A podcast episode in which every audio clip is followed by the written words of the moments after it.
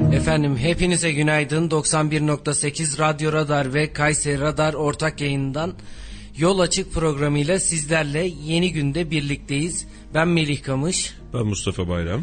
Bugün de sizlere geçtiğimiz günün özetini, son dakika gelişmelerini ve anlık olan haberleri sizlere bildirmeye çalışacağız. Şimdiden peşin peşin söyleyelim. Sürçülisan edersek affola diyelim. Edeceğim diye sanki bir garanti veriyor gibi. Edeceğim şimdiden özür diliyorum diye. Etmeyelim inşallah efendim. Sürçülisan etmeyelim.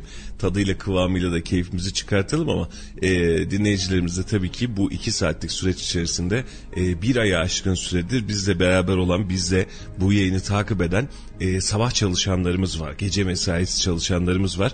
Arada bir onlara ihmal ediyorum. Arada bir de mesaj atıyorlar. Abi bugün bizi anmadın diye.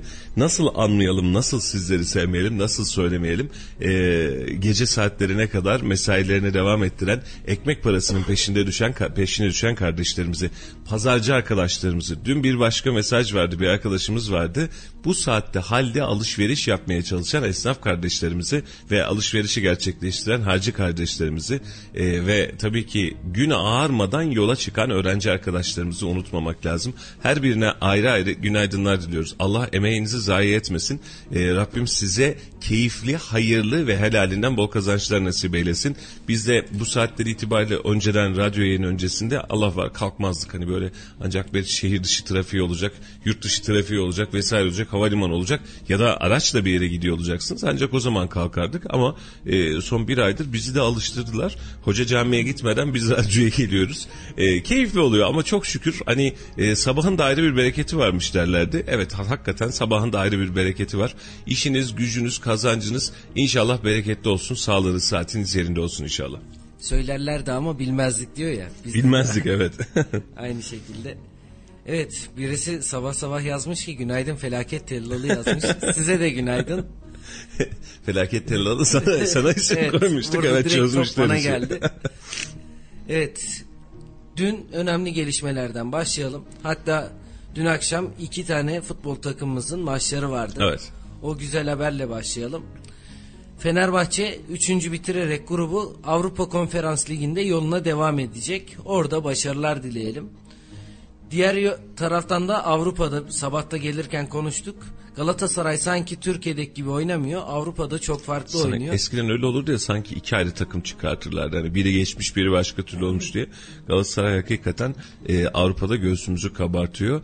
E, hangi takımla olursa olsun biz Avrupa'daki kazanılan maçlara ya da oynanan maçlara milli maç kıvamında da bakıyoruz. Ülke puanımız için de bizler için de önemli. E, onun için Galatasaray'ı Galatasaraylı futbolcularını hocasını tebrik ediyoruz. Allah yollarını açık etsin. Yeniden bir UEFA kupası mı? E, neden olmasın? Olsun. Her ne kadar bir ömür boyunca yeniden başımıza kalkacak olsalar da olsun alsınlar. E, bu ülkemiz için, ülke puanı için de çok önemli ve nitelikli olacak. Kendilerine başarılar diliyoruz. Evet, diğer bir gündem maddesine geçecek olursak birazdan zamlara geleceğiz. Zamları konuşacağız Felaket ama. tellalı. Mikrofonu eline almışken hazır. Bunun haricinde hepimizin beklediği bir haber var artık. Asgari ücret komisyon toplantı toplantılarında devam ettiriyor. Evet. Bununla ilgili ilk toplantıyı 1 Aralık'ta yapmıştı. İkinci toplantıyı 7 Aralık'ta yaptı. Üçüncü toplantıyı da dün gerçekleştirdiler. Bu toplantılarda hiçbir zaman net bir rakam ortaya çıkmadı ama dün artık yavaş yavaş komisyonlar da net rakam belirlemeye başladı. Bunun haricinde dün bir açıklama vardı hükümet kanadından dedi ki işveren grubu 2927 lira Hacettepe'nin açıkladığı bir rakam varmış parametrelere göre. Hı hı. Geçtiğimiz yıla göre 2927 lirayla 3500 lira arasında geçen yıla göre normal bir enflasyon oranı var diyor. Hiçbir sıkıntı yok diyor. Bu rakamlarda olabilir diyor. İşveren kısmı 3100 lira istiyor diye bir açıklama geldi dün. Evet. Çalışma Bakanı. Dün de bayağı da hatta bir gündem oldu. İşverenin teklifinin 3100 lira olduğu ile alakalı ciddi anlamda da bir yorum çıktı ortaya. İş, işçinin ise 3900 lira istediğini söylediler. Bununla ilgili akşam saatlerinde de işveren grubu bir mesaj yayınladı TİSK. Hı hı. Dedi ki biz öyle bir rakam söylemedik. Hatta şu an için hiçbir rakam konuşulmadı. Niye böyle bir şey oldu? Biz de anlamadık. Ama biz daha rakam söylemedik diye açıklama geldi. Şimdi önümüzdeki günlerde hatta pazartesi günü son bir toplantı yapılacak. Son toplantı olacak ve burada da asgari ücret belirlenecek. Bununla ilgili tabii artık gruplardan da yavaş yavaş rakamlar belli olmaya başladı. Dün de Çalışma ve Güvenlik Bakanı Recep Tayyip Erdoğan'la da bir görüşme gerçekleştirdi. Şimdi Asgari orada çıkabilecek e, 2900 ya da 3000 civarındaki rakamı yani şu an 2825 olduğunu hesap ederek söylüyorum. Hangi üniversite ise e, TÜİK'ten bile vicdansız davranmış açıkçası. E, böyle bir oran yok yani siz 2825 liraya %10 yam, zam yapsanız zaten bahsetmiş olduğunuz yani 280 lira üzerine zam gelmiş olur doğru mu Meriç'im? Zaten 3100 liraya geçer %10'dan bahsediyoruz. Memleketteki enflasyonun ne halde olduğunu eğer bu arkadaşlar kafalarını çıkartıp da dışarıya bakarlarsa görürler. En kötümser ihtimalimiz hani eldeki en kötümser, hakikaten kötümser bir ihtimal TÜİK verilerine bakmak olur. TÜİK bile %20'den bahsediyor. Yani sizin 3100 diye bahsettiğiniz rakam ki işveren sendikası da bu anlamda biz böyle bir açıklama yapmadık. Bu nereden çıktı dedi evet gün içerisinde. Ee, e, ama bu bizim için de bir gündem oluşturmuş oldu. Oluşturulmaya çalışan tabloyu ortalama olarak görebiliyorum. Dün bir dinleyicimiz uzun uzun mesaj atmış. Arkadaşlara iletti. Onu da ilerleyen dakikalarda oturup üzerinde konuşalım istiyorum ama biz bunları söyleyince sanki e, ya hadi canım siz de e, kısmına geliyor. E, ama şunu söylemekte çok rahatım hiç çekinmeden söyleyebiliyorum. 3100, 3300, 3500 ya da sonrasındaki çıkacak rakamlar tamamen aslında kamuoyunun psikolojik belirlenme çabaları. E, çünkü şu an 3200, 3100 gibi bir bandın geçinmeyi boş verin hayatta kalma şansını bırakmadığını artık hepimiz görüyoruz. Son birkaç aydır işte birazdan belki de yine konuşacağız. Tuvalet kağıdından sütüne kadar, yumurtasına kadar her şey bu kadar zamlanmışken siz hatta fahiş fiyatta zamlanmışken siz 2800 lira alıyordunuz al sana 200 lira daha fazla vereyim. Valla 200 liranın o işçi için bir günlük daha hükmü yok. Elektriğe, doğalgaza, benzine, yakıta gelen zam kadar daha yok. Bakın şey geçiyoruz artık hani geçim parasını geçiyoruz. Onun için herkes böyle bir e, bir algı oluşturacak ve en sonunda da birileri bize bir müjde verecek Mehmetciğim. Yani bu işin sonucu bakın açık söylüyorum 3500 olarak da, da açıklansa, 3100 lira olarak da açıklansa, 3900 de açıklansa, 4000 de açıklansa bir müjde e, şeyine girecek. E, paketine girecek bu. Yani vatandaşı biz müjde veriyoruz. Bak ne kadar güzel size siz bunu istiyordunuz ama biz daha fazlasını verdik kıvamına gelebilecek bir açıklama verecek. Şimdi Oradaki işçi sendikasının yaptığı açıklama da bana çok handikaplı geliyor. 3900 lira. 3900 lirayla eğer şu an bir asgari geçim e, hayatı düşünülebiliyorsa buna da saygı duymak lazım ama e, biz hani hep söylüyoruz 3900 liraya hadi verdi 4000'e hadi verdi. Zaten zamların altında eziliyor normal derlemelerin altında eziliyor. E, bunun üzerine siz bir de ya mı acaba? demeye başladı ya basitinden söyleyeyim Meriç'im yeniden değerlendirme oranı %36 yedi doğru mu yani e, %30'luk banttan hesap etmiş olsak yaklaşık 700-800 lira civarında sadece yeniden değerlendirme oranına göre baktığınızda zaten zam gelmesi gerekiyor. Zaten hani ve geçtiğimiz yılda bu insanların maaşları yıl boyunca enflasyon karşısında zaten erimişti. İşçi kardeşlerimiz Allah kolaylık versin. Hakkınızı savunanlar var mı? Belki bir yerlerde var. Ama işin kötü tarafı hep söylediğim hadise işçiye yapılan zam durum ne olursa olsun 2-3100 lira deseniz 3800 lira deseniz bunu bir kat daha enflasyon olarak yaşayacağımız için bizim o anlamda bir güvencemiz yok. Ee, ama baktığımız zaman o e, işverenin 3100 lira teklifi ve işverenin de biz böyle bir şey söylemedik ağzımızdan bile çıkmadı ne oluyor bu demesi de yine dediğimiz noktaya geliyor. E, rakam ne olursa olsun birileri bunu açıklarken bir hediye paketinin içerisinde bize sunacak ve biz de hediye aldık diye mutlu olacağız. Bakalım göreceğiz. Pazartesi yaz kaldı. İki gün sonra bir toplantı daha gerçekleşecek ve müjde mi gelecek ne olacağını hep birlikte göreceğiz. Ama onun haricinde güne başlamadan önce ekonomide kurları da belirtelim. Şu dakika itibarıyla dolar 13 lira 82 kuruş, euro 15 lira 60 kuruş. Altına bakacak olursak gram altın 790 lira, çeyrek altında 1296 liradan şu an satışa sunuluyor. E, kurdaki artış ve hatta e, dün son bir haftadır borsadaki artış da devam ediyor. Şimdi e, bazı arkadaşlarımız diyor ki ya kur artarken borsa artar mı böyle olur mu bir şey diyor. Şu an borsa kendini dolara revize etmeye çalışıyor. Euro'ya revize etmeye çalışıyor. Çünkü geçtiğimiz günlerde yaşanan banka satın almaları ve tekliflerinde de aynısını görüyoruz. Eğer kendinizi bu anlamda revize etmezseniz atıyorum 5 milyon dolar olarak ya da 5 milyar dolar olan bir ürün fiyatınız otomatik olarak birkaç milyon dolara düşecek ve ciddi anlamda kamusal zarar oluşturacaksınız. Özellikle dolar bazlı büyümesi gerçekleşen ürünlerde, niteliklerde çok ciddi artışlar var. Borsa bunun için bir süre daha e, belki de kendi fırsatını oluşturmuş olacak ve kendini TL bazında satı alım satımlar gerçekleştiği için e, TL bazında e, revize etmeye, dolar bazına doğru revize etmeye çalışacak. E, döviz kurlarındaki artışın bitmesini hepimiz bekliyoruz ama şu an mesela 13 liraya geçti mi dediğimiz günden bu tarafa Merkez Bankası'nın iki müdahalesine rağmen 13.80 civarına çıktı. En son 13.70'ler 13.80'ler civarında yanlış hatırlamıyorsam Merkez Bankası'nın müdahalesi vardı. Ama e, işte son açıklanan Merkez Bankası verileri var e, bu ay itibariyle. Merkez Bankası'nın elindeki rezerv de düştü. Yani elindeki nakdi rezervde de 20-21 milyar dolar civarında seviyesine düştü. Hal böyle olunca Merkez Bankası'nın da hareket tarzı çok fazla kalmıyor.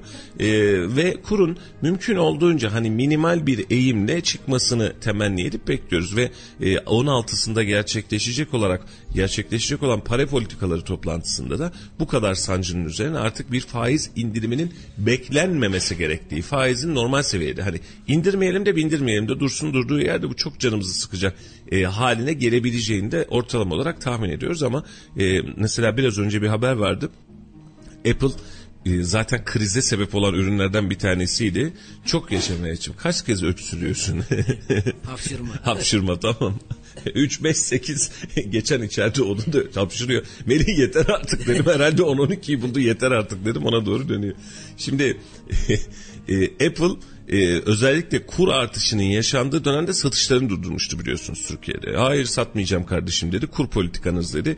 Zaten TL'ye satmak zorunda kalıyorum dedi. Hatta Türkiye'de ya ne oluyoruz biz diye bir korku da salmıştı. Ve Apple yeni açıklamasıyla dün yaptığı açıklamasıyla Türkiye'deki kur e, rakamını 17 lira olarak belirledi.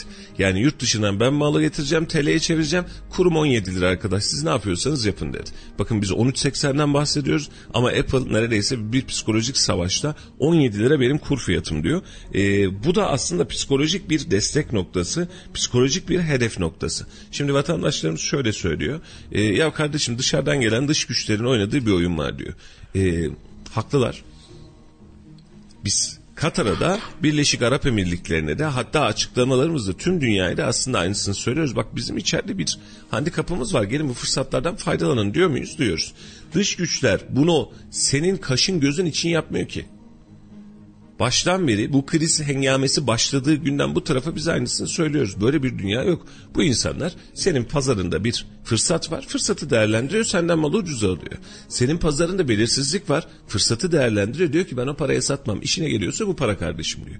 Ve sen her halükarda masanın kaybedeni haline gelmiş oluyorsunuz. Dış güçler gerçeği var mı? Kesinlikle var canım. Yani bizim borsadaki paramızın ne kadarı dış kaynaklarda, ne kadarı sermayedeki içerideki sermaye rakamımızın ne kadarı dış kaynaklarda lütfen bir bakın. Ama dış güçleri daha doğrusu dış sermayeyi biz düşman gibi görürsek başka türlü bakarız. Biz son 20 yıldır 30 yıldır belki de e, sürekli şunu söylemiyoruz yabancı yatırımcı Türkiye'ye gelsin diyor muyuz? Diyoruz. E dış güçler dediğin yabancı yatırımcı değil mi? Apple da dış güç. Yarın senin ülkende atıyorum üretim yapan Volkswagen'de dış güç, Hyundai'de dış güç. Toyota da dış güç bu mantıkta bakacak olursan. Dış güç diye baktığın şeyin meali önemli. Bunun için de dış güçler, dış kaynaklar senin düşmanın değil. Senin ekonomik standartta seni tabiri caizse öpmeye çalışan bir enişte. Yani orada sürekli duruyor. Sen fırsatını verirsen istediğini alacak. Bu kadar. Sen fırsatını vermezsen senin için sen o zaman onun istediğini vergisiyle, algısıyla, sermaye gücüyle sen onu kullanmaya başlayacaksın. Durum bu kadar açık. Hayırlı olsun. Ne diyelim artık sabahları hayırlı olsun, hayırlı olsun, hayırlısı olsun demekten bizler de... Hayır demek lazım Meriç'im. Hayır. Yani göreceğiz. Evet yerel gündeme de dönelim biraz. Ankara Kayseri arasında konvansiyonel demir yolu elektrikli olarak işletmeye açıldı. Evet. Şimdi bakan bakan Bey'in bir açıklaması var. Hızlı tren Yozgat, Yerköy ve Kayseri hattı ile alakalı. Buna da dahil ettik. Hızla bunu yapacağız. Bitireceğiz gibi. E, dün e, hatta ayın 16'sında ya da 17'sinde tam hatırlamıyorum. Bakan Bey'in de bir Kayseri programı var. Kayseri programında da bu yeniden gündeme gelecek. Ne oluyormuşuz acaba diye oturup bunları konuşacağız. Ee, ama hızlı tren müjdesini bilmem kaçıncı kez veren dün Azim Bey öyle yazmış. Ee, 30. kez 70. kez veren bakan bürokratlardan bir tanesi olarak da e, bu bakanımız da tarihe geçmiş oldu. Evet bir hızlı tren beklentimiz var. Hızını görmüş görmek istediğimiz ve artık lütfen bir an evvel yapılsın dediğimiz bir tren e, beklentimiz var. E, ama şu şu an bu vaadi verip iki tane de ray takıp hele bir 2023 seçimlerine kadar bak hızlı tren de geliyor yapacaksanız biz cambaza bak haline geleceksek lütfen yapmayın. Yapacaksanız tezelden yapın siz de kurtulun biz de kurtulalım. Çünkü memleket çok uzun zamandan beri bir hızlı tren beklentisinde. Şu anda da o hattı hızlı boş verin de elektrikle şimdilik başlayalım diye bir açılış yapmışlar. Ellerine sağlık. Ulaşımda bu anlamda bir aksama yok. Yani hakkında inkar etmeyelim. Trenimiz de çalışıyor, otobüsümüz de çalışıyor ama isteğimiz şu, buradaki talep neticesi şu. Kayseri için bir artı olsun çünkü Kayseri hak ettiği, hak etmiş olduğu, bugüne kadar bulunduğu yerden çok aşağı seviyelere düştü yatırımsal olarak. Artık siz de Kayseri'ye bir göz kırpın. E, oy istemesini e, isterken hepimiz çıkıyoruz. Hepiniz tüm siyasetçiler çıkıp istiyorsunuz ama icraat vaktine geldiği zaman son 10 yıldır, 15 yıldır belki de Kayseri devlet yatırımını görmekten birazcık özellikle bu tür stratejik yatırımlarda birazcık aciz kalıyoruz. Vatandaşın, basının, kamuoyunun beklentisi de bu. AK Partisi de aynısını söylüyor. MHP'si de CHP'si de herkes aynısını söylüyor. Hani ne oldu hızlı tren diyor. Sen şimdi yeniden bir e, pilavı ısıtıyorsun. Yeniden temcil pilavına dönecek iş. Ama ısıtmadan önce lütfen biz artık altını yakacak hale geldik. Yani bu kadar sık tekrarlı ısıtmayın. Yapıyorsanız da yapın. Temelini atın başlayın. Deyin ki biz atıyorum önümüzdeki yıl 5. E, aya 4. aya bunun açılışını yapacağız deyin. Hani bizim buradaki e, Hulusi Akar Bulvarı'ndaki üst geçide dönecek olursa sizin hızlı tren ki daha büyük bir yatırım biz işin içinden çıkamayız. Dört başkan daha eskitiriz biz o işi. Ortalama ne kadar oldu bu hızlı tren muhabbeti çıkalı ortaya? Ortalamasını göremeyeceğimiz kadar uzun oldu Meriç'im ya. Yani daha ilk böyle Ankara, İstanbul konuşulduğu zamanlarda bile hızlı tren vaadi vardı. Yani e, çok uzun bir süre bu. Hani net tarihini söylemem çok zor ama hızlı treni biz çok uzun süredir kullanıyoruz. Konuşuyoruz. Ama konuştuklarımızın her birisi işte siyasi olarak tekrar ve ikrar haline geliyor. Tekrar ediyoruz, tekrar ediyoruz ama bu bir siyasi vaat değil, devlet vaadi olmalı. Yani artık e, Kayseri hani küçümseyeceğiniz bir şehir değil, etrafından dolaşmanız gereken bir şehir de değil. Sanayisi var bakın dördüncü, dün konuştuk dördüncü organize sanayi bölgesine getiriyorsunuz, üretim yapıyorsunuz. Bura bir geçiş aksı ve yeni değil bin yıllardır yani milat dönemi öncesine kadar Kültepe Kanış'a bakın burası bir ticaret merkezi. Burası bir geçiş güzergahı ve bunun içerisinde siz ulaşım kaynaklarını, lojistik kaynaklarını Kayseri'den hariç ya da Kayseri'den ağrıyı göremezsiniz. Yani bir şekilde burada olmak zorunda. Niye Kayseri'ye ceza verdiğinizde Kayseri vatandaş anlamaya çalışıyor. Ne yaptık biz size diyor. Ne yaptık ne istediyseniz yaptık. Yanıldık dediniz doğrusunuz dediler. Oy dediniz oyu verdiler. Kayseri vatandaş hep verdi. Son 20 yılın özetine bakın hep, hep oy verdi. Ama şu an itibariyle işte hızlı trenden, otobandan uzak kalmanın, devlet yatırımından uzak kalmanın sancısını karın ağrısını yaşıyor. İstemesin mi? İstemek hakkı. Hepimiz istiyoruz kardeşim. AK Partili istiyor. Herkes istiyor. İsteyecek ve bu isteğin de sonuçlarını inşallah göreceğiz. Ama yine söylüyorum bu kuru bir vaat olmaktan daha çok artık icraata geçen bir süreç olsun istiyoruz. Temennimiz bu. Temennimiz bu. Evet diğer bir konuya geçecek olursak dün bir sosyal medyada bir görüntü viral oldu ve orada diyor ki bir pazarcı esnafı bunu söyleyen ben az önce gelen bir müşteriye çeyrek lahana sattım diyor. Şu an ekonomideki durum tam olarak bu diye açıklama yapıyor. Bir videosu var dün de en çok konuşulan videolar arasında yerini almış. Bunu söyleyince kızıyorlar.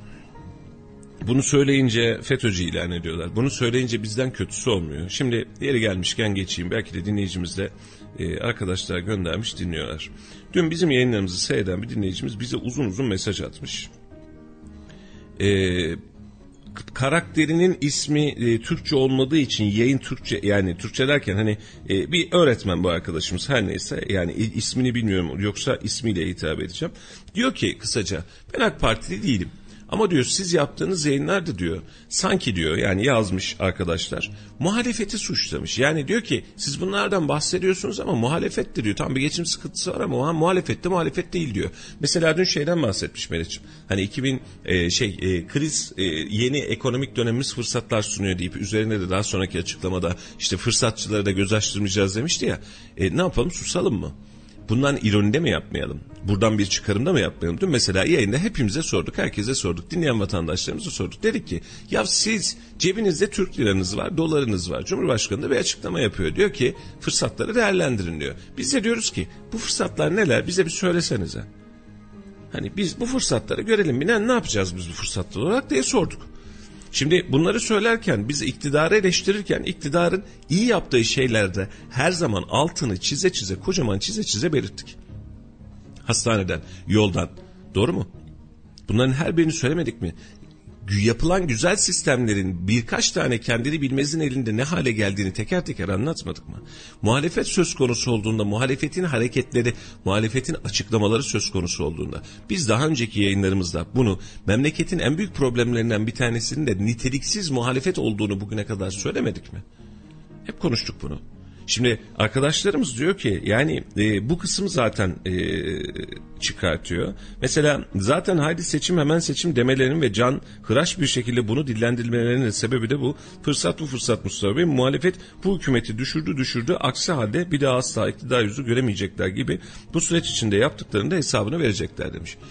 Şimdi muhalefette eğer HDP'den bahsediyorsanız hesabını verecekler. Bu hesabı kimin şu an sorduğu ve sormadığını oturup bir konuşalım. Doğru muyum? Siyasi parti olarak hala devlet yardım alıyor mu bu HDP? Alıyor. Alıyor. Mecliste var mı? Var. Lütfü Türkkan'ın istifasını istiyorduk. Ama biz HDP'nin daha dün itibariyle vardı haberlerde bir HDP milletvekilinin evinde bir terörist yakalıyoruz. Ama biz bunun meclisten vekilliğini düşürmüyoruz. Doğru muyum? Doğru. Şimdi geçtik. Bunlar ittifak oldu. Şer ittifakı, zillet ittifakı. Doğru mu? Bunlar hep konuşuluyor. Şimdi seçim sistemini bu hale getirmeseydiniz. Seçim sisteminde yüzde 51 bandıyla bir kanaat netliği çıkartmamış olsaydık. ittifaka ihtiyaç kalır mıydı Mehmetciğim? Yok. Mesela e, CHP ile MHP Ekmelettin İhsanoğlu'nda bir ittifaka dahil oldu mu? Oldu. Oldu. Peki aynı MHP şu an AK Parti ile ittifak ortağı mı? Gündem değişti, süreç değişti. Ben yaptıklarının kötü olduğunu söylemiyorum. Sakın kimsenin aklına gelmesin. Hatta MHP'nin ittifaka dahil olma süreci 15 Temmuz'da başlar. Bu milli bir iradenin de senteziyle o gün itibariyle havamızda, duruşumuzda MHP tabanında kabul etmesinin sebebi de buydu. Burada bir itirazım yok. Ama ben şu noktaya geleceğim. İttifak yapmadan karşınızda birilerinin durma şansı kalıyor mu? Siz bile karşınızdaki kitleye ittifakla gidiyorsunuz. MHP AK Parti ittifakıyla gittiniz %51 bulmak için. MHP yanınızda olmasaydı %51 olacak mıydı? Olmayacaktı. Şimdi karşı tarafa da diyorsunuz ki biz ittifak yaptık %51'imiz tamam. %50'miz tamam her neyse.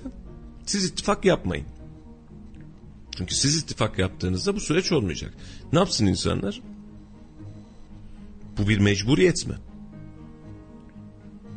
Şimdi AK Parti politikasını sevmeyen birisi. Kime oy verecek? X Parti'ye. Peki kazanması için iktidarın fikri değişimini yaşamak için ne yapması lazım? Mecburen bu ittifakı bulunacak. Yapılanların, söylemlerin, e, terör örgütüyle bir araya gelme çabalarının görmediğimiz tarafları yok görüyoruz. Ama ben yine aynısını söylüyorum.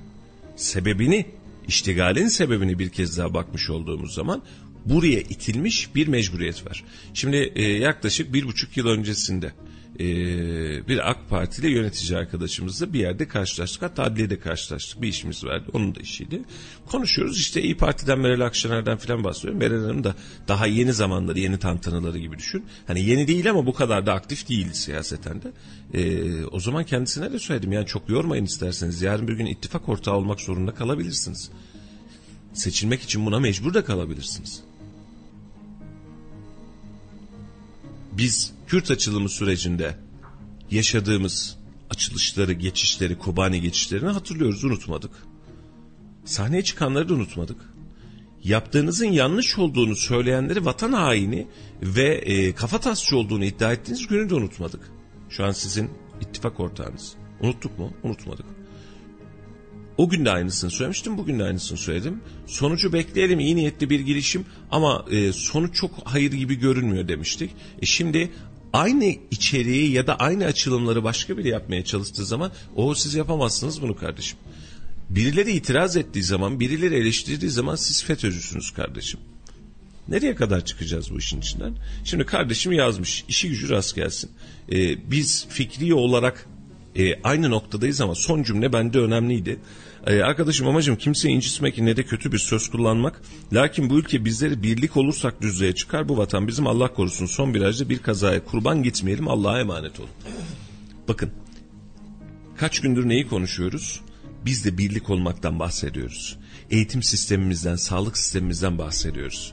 Ülkeyi nasıl açığa çıkartırız bunu konuşuyoruz. En azından aklımız erdiğince bunun yorumlarını yapmaya çalışıyoruz.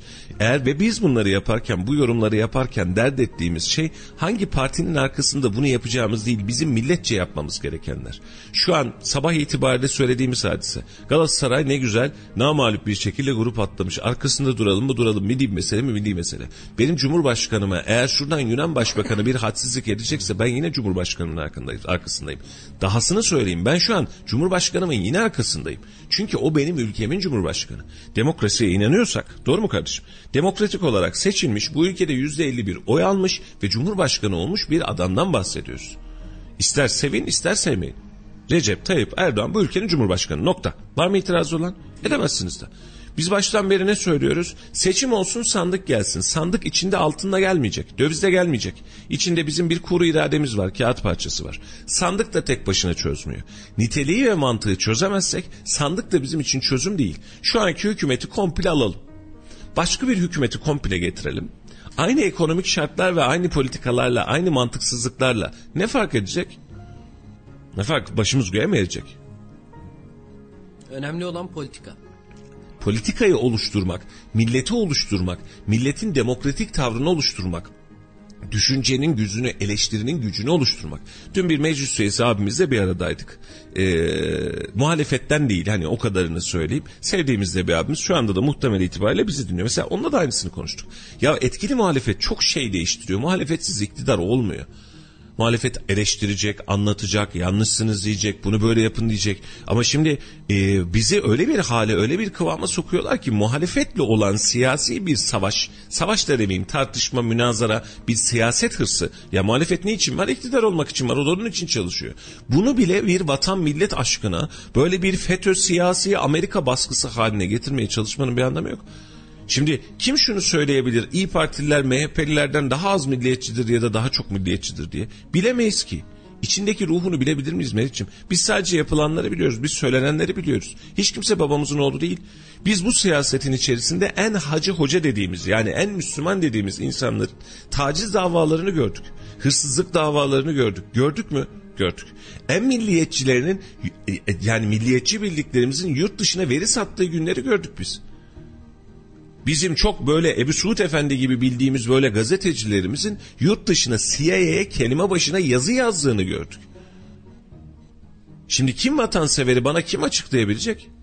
Vatansever dediğim benim için şu. Biz hep söylüyoruz 2825 liraya bu adam geçinemezken vatandaş bu sancıyı çekerken kardeşim ben 40 bin lira 50 bin lira 100 bin lira 3 maaş 5 maaşın içerisinde sana sabır dileyen bence burada sorun. Vatandaşım intihar ederken, vatandaşım geçim sıkıntısından yakacak bulamazken, biraz önce söyledim bir pazarda lahananın dörtte birini alırken bir fabrikanın çıkışında bir ekmeği kuru ekmeği tavuklara götüreceğim diye evine götürmeye çalışırken biz bunları göremiyorsak ve bunları konuşmak vatan hainliği ise hepimiz vatan hainiyiz o zaman. Peki ne istiyoruz ki biz? Biz bundan dört ay öncesinde beş ay öncesinde bu kadar yüksek seslerle konuşmuyordu kimse. Çünkü kimsenin canı bu kadar yanmamıştı bizim son iki ayın içerisinde yüzde elli yüzde seksene varan fakirleşmemiz söz konusu. Fakirleşmedik mi? Cebindeki para düşmedi mi? Alım gücümüz düşmedi mi? Markete gittiğimizde biraz önce söyledim Meriç'im dün gördüm içim titredi. Bir litre hazır paket süs 13 lira. 13. Bir paket hazır süt. Geçiyorum tuvalet kağıdını ya. Geçiyorum geçiyorum. Bir paket hazır sütten bahsediyoruz. Bir koli yumurta kaç para şu an haberiniz var mı? Şimdi bunları konuştuğumuzda bunları konuşabilmek, yaşanan politikayı geçişe eleştirebilmek, asgari ücret geçişini niye 12. aya kadar 1. aya kadar bekliyoruz kardeşim? Vatandaş acından ölüyor demek. Sadece asgari ücret için değil memur zammı için de aynısını söylüyor. Vatandaş geçinemiyor demek suç mu? Herkes sussun, hiç kimse ağzını açmasın, herkes rahat rahat devam etsin ve onun sonrasında biz eğer dışarıdan herhangi bir hadise olsun ya da olmasın karşımıza çıkan tabloya diyelim ki dış minnaklar müzel müdahale ediyor. Valla süt iç minnaklardan çıkıyor. Minik minik kuzulardan koca koca ineklerden çıkıyor süt dediğin. Bak yüzde 47 zam yaptık süte. Şu an marketteki fiyat bu. Diyoruz ki ya süt çok pahalı. Ticaret borsası ne diyor? Süte zam yapıldı çiftçimiz rahat edecek dedik. Sabah yeme gelen zamla aynı yere döndük diyor. Bak çiftçiyi mutlu edeceğiz ya biz. E, tabii ki olsun. Ya mali zam yapıyoruz çiftçimize yarasın. Çünkü o çiftçi de onunla alışveriş yapacak. Yeniden piyasaya dönecek para diyoruz. Ama yemciye yaradı yine. Yeme de zam geldi. Bunları konuşursak bunları konuştuğumuz zaman birilerinin gözünde ya kardeşim siz de böyle yapıyorsunuz. Ben vatanını seven bir insanım. Bugüne kadarki yayınlarımızda, duruşlarımızda, köşelerimizde, haberlerimizde biz bunu hep söyledik. Bizim de şu an gündemimizde bu parti olmazsa bu parti olsun diye bir gündem de yok. Muhalefeti bugüne kadar en ağır eleştirenlerden biri de biziz. Ama mesele iktidar muhalefet meselesi değil ki mesele millet meselesi. Vatandaşımız bunu fark ediyor. Bilen, duyan, bizi ön yargıları olmadan duyan. Mesela geçtiğimiz haftada bir tane vardı biliyorsun. CHP'yi eleştirdik diye bize trip atan bir arkadaşımız vardı. Yani orada bir soru soruluyor. Mali politikanız ne olacak? Onu günü gelince anlarsınız diyor. Böyle bir şey olabilir mi? Sen iktidara talip bir lidersen mali politikanı da bana açıkla. Ben neye göre oy vereceğim sana? O gün gelirse anlarsınız. Ne? Sürpriz kutumu yaşıyoruz biz. Bunu söylemekte ne bahis var? Ve o gün söylediğimizde de CHP'li bir arkadaşımız tarafından ne yapsaydı diyor. Teknik direktör maça çıkmadan taktiğini mi açıklıyor diyor. Biz de futbolcu değiliz zaten. Sen bana bir şey söyleyeceksin ben sana seçeceğim. Teknik direktör seçilmiş adam değil. Teknik direktör oyunu kurar. Ama sen bana diyorsun ki bu takımın başına beni seç. Neye göre seçeyim? Bana bir anlatsana ben seni neye göre seçeyim? O gün gelirse anlarsın. Sebep? Geldiğinde anladım yanlış olduğunu düşünün. Beş yıl beklemek zorunda mıyım ben seni? Açıkla, beni tatmin et. Ve ben, ben diyeyim ki ha evet bak bu politikayla mantıklı bir süreç var diyeyim. Yalan söylemiyor. Manipüle etmiyor. Gündemi değiştirmiyor. Bizi en azından 3 yıl sonra, 5 yıl sonra, 20 yıl sonra şu noktaya getirmek için bir politika çıkartmış diyeyim. Ben de geleyim sana oy vereyim. Biz CHP'yi eleştirdiğimiz zaman CHP'liden AK Parti'yi eleştirdiğimiz zaman AK Parti'den tepki alacağız. Biz bunu bilerek çıktık bu yola. Buradan yana sıkıntımız yok. Bunu bir kavga haline de dönüştürmem sevgili dinleyicilerimiz. Affınıza sığınıyorum. Ama mesele şu. Biz bir şeylere bakarken, idrakimize bakarken ön yargılarımızdan çıkarsak hepimiz için rahatlayacağız. Ben ne diyorum? Bakın iki haftadır hemen hemen aynı hadiseyi söylüyoruz. Bu politika yani faiz sebep enflasyon sonuç politikası realde yanlış. Ve bu açıklamanın yapıldığı ilk gün itibariyle söyledim. Bir şey deniyoruz ve literatürün dışında bir şey. Gerçekleşirse Tayyip Bey dünya lideri olmayı boş verin. Dünya tarihine adın altın harflerle yazar. Gerçekleştiremezse bu kaybı bizim çıkartmamız ne Gezi'ye benzer ne 15 Temmuz'a benzer. Mali açıdan söylüyorum. Diğer türlü anlaşılmasın. Biz bunun mali tablosunu ve mali karşılığını çok uzun dönem çıkartamayız korkumuz, kaygımız, telaşımız bu. Ve ne söyledim? İkinci, üçüncü ay gibi tablo belli olur. Kendine gelir. Ve o gün geldiğinde eğer bu tablo, aa biz yanlış biliyormuşuz. Beceriyorlarmış, başarıyorlarmış. Bak her şey normalleşti. Fiyatlar düşüyor. Vatandaş alabiliyor dersek o gün de özür dilemeyi bu utançta da yani eleştirdim ama eleştirim yanlışmış. Bu utançta da bir ömür boyu yaşamaya ben razıyım yaptıkları her şeyi iyi hale getirsinler. Vatandaş, halkımız alış alım gücünü, alışverişini, güvenliğini, e, sosyoekonomik yapısını rahatlatsın ben yine razıyım. Dün geçtiğimiz gün bir arkadaşımız böyle diyor. Diyor ki ya bu kadar olay var diyor. Radarda işiniz rahat diyor Kayseri Radar'da diyor. Peki olmasa ne yapardınız? Yemin ediyorum keşke olmasa. Keşke olmasa da biz kuş, börtü, böcek filan yayınlasak. Biz yapıyoruz kendi işimizi. İşte bir usta belgeseli çıkartırız. Bir gezici radar çıkartırız. Bir şey biz yaparız problem değil. Rızık Allah'tan. Biz olay olsun diye üstüne düşmüyoruz. Keşke hiç olay olmasa ama oluyor. Bunları da açıklıyoruz. Hatta bunu konuşurken bu hafta içinde bir rapor yayınlandı. Dünya Eşitsizlik Raporu.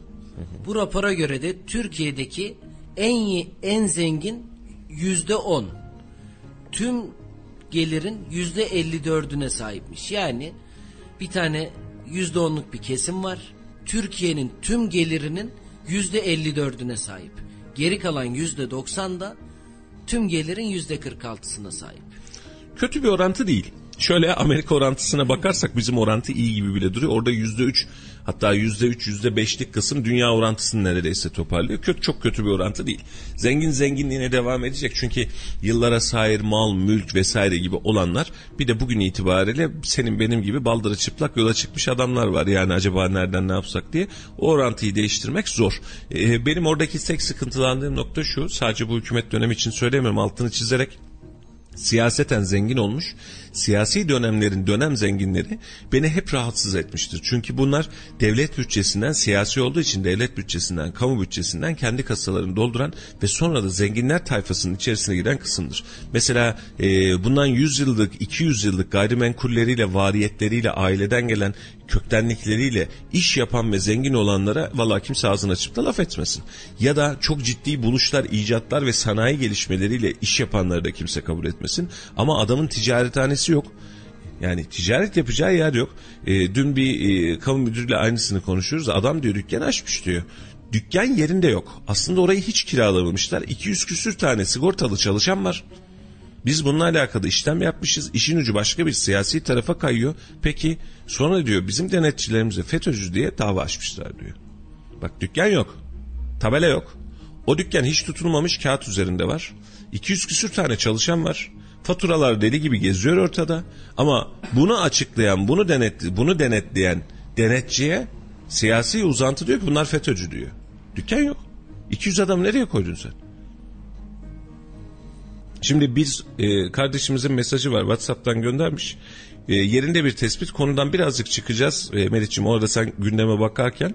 E, havanın aydınlanması 7.30'u buluyor. Bu saatten önce aracını kullanan sürücüler aracı alacak karanlıkta e, park lambalarını yakarak trafiğe çıkıyor. Bu da sıkıntı. Far lambanın amacı diyor bizim görmemiz. Lütfen farlarınızı yakın e, ve gece saatleri itibariyle ben görüyorum nasıl olsa karşı taraf beni görmesin olur diye bakmayın. Sabah sabah kazalara sebebiyet vermeyin. E, bir de demiş bu Ademoğlu yine aynı sabahları kırağa düşüyor. E, kendisinin göreceği kadar yeri temizleyip trafiğe çıkıyor. Adam sadece önünü güç bela geliyor. Ee, insan gibi her tarafını temizleyip trafik çıksa, trafiğe çıksa olmaz mı? Ee, demiş son bir madde bunu da okuyayım. Her şey zam geliyor ama henüz farları yakmak için kullanılan elektriğe zam gelmedi. Bedava yani. Okuyup dikkate alırsanız teşekkür ederiz demiş. Ee, efendim okuruz. Gönderdiğiniz tüm mesajları mümkün olduğunca paylaşıyoruz okuyoruz. Sizin fikirleriniz, duygularınız, düşünceleriniz değerli. İsterseniz şu an canlı yayın akışımızda sosyal medyadan oraya yazın. İsterseniz WhatsApp hattımıza yazın. İsterseniz sesli mesaj gönderin. Başımızın tacısınız. Bizi eleştirsin, e, karşı taraf eleştirsin, hep beraber başka bir şeyi eleştirelim. Belki de bizim görmediğimiz bir bakış açısı çıkar diye biz de büyük bir hasretle bakıyoruz. Şimdi Geçen gün de aynı konu vardı. Ee, biz kendi Kayseri Radar üzerindeki yorumları bazen okumaktan keyif alıyoruz. Biliyorum siz de yapıyorsunuz bunu. Ee, müthiş bir zeka var vatandaşımızda. Yani azımsanmayacak kadar müthiş bir zeka, müthiş bir espri gücü, müthiş bir tespit aralığı var. Ve gerçekten biz hani bazıları için şeydir ya, ya bizim vatandaşımız öyle değil aslında. Ya çok da cahil. Yok yok vatandaş cahil filan değil Vatandaş seni, beni, onu, ötekini götürür getirir sen hiç merak etme. Bunun için vatandaşın dediğine ya onlar bilmiyor diyerek kulak kapatmanın bir anlamı yok. Vatandaşın sözünden ve lafından da e, rahatsız olmanın e, bir anlamı yok. Bu arada son dakika bilgisi var. Kayseri Kocasinan ilçesinde uyuşturucu operasyonu 50 gözaltı var.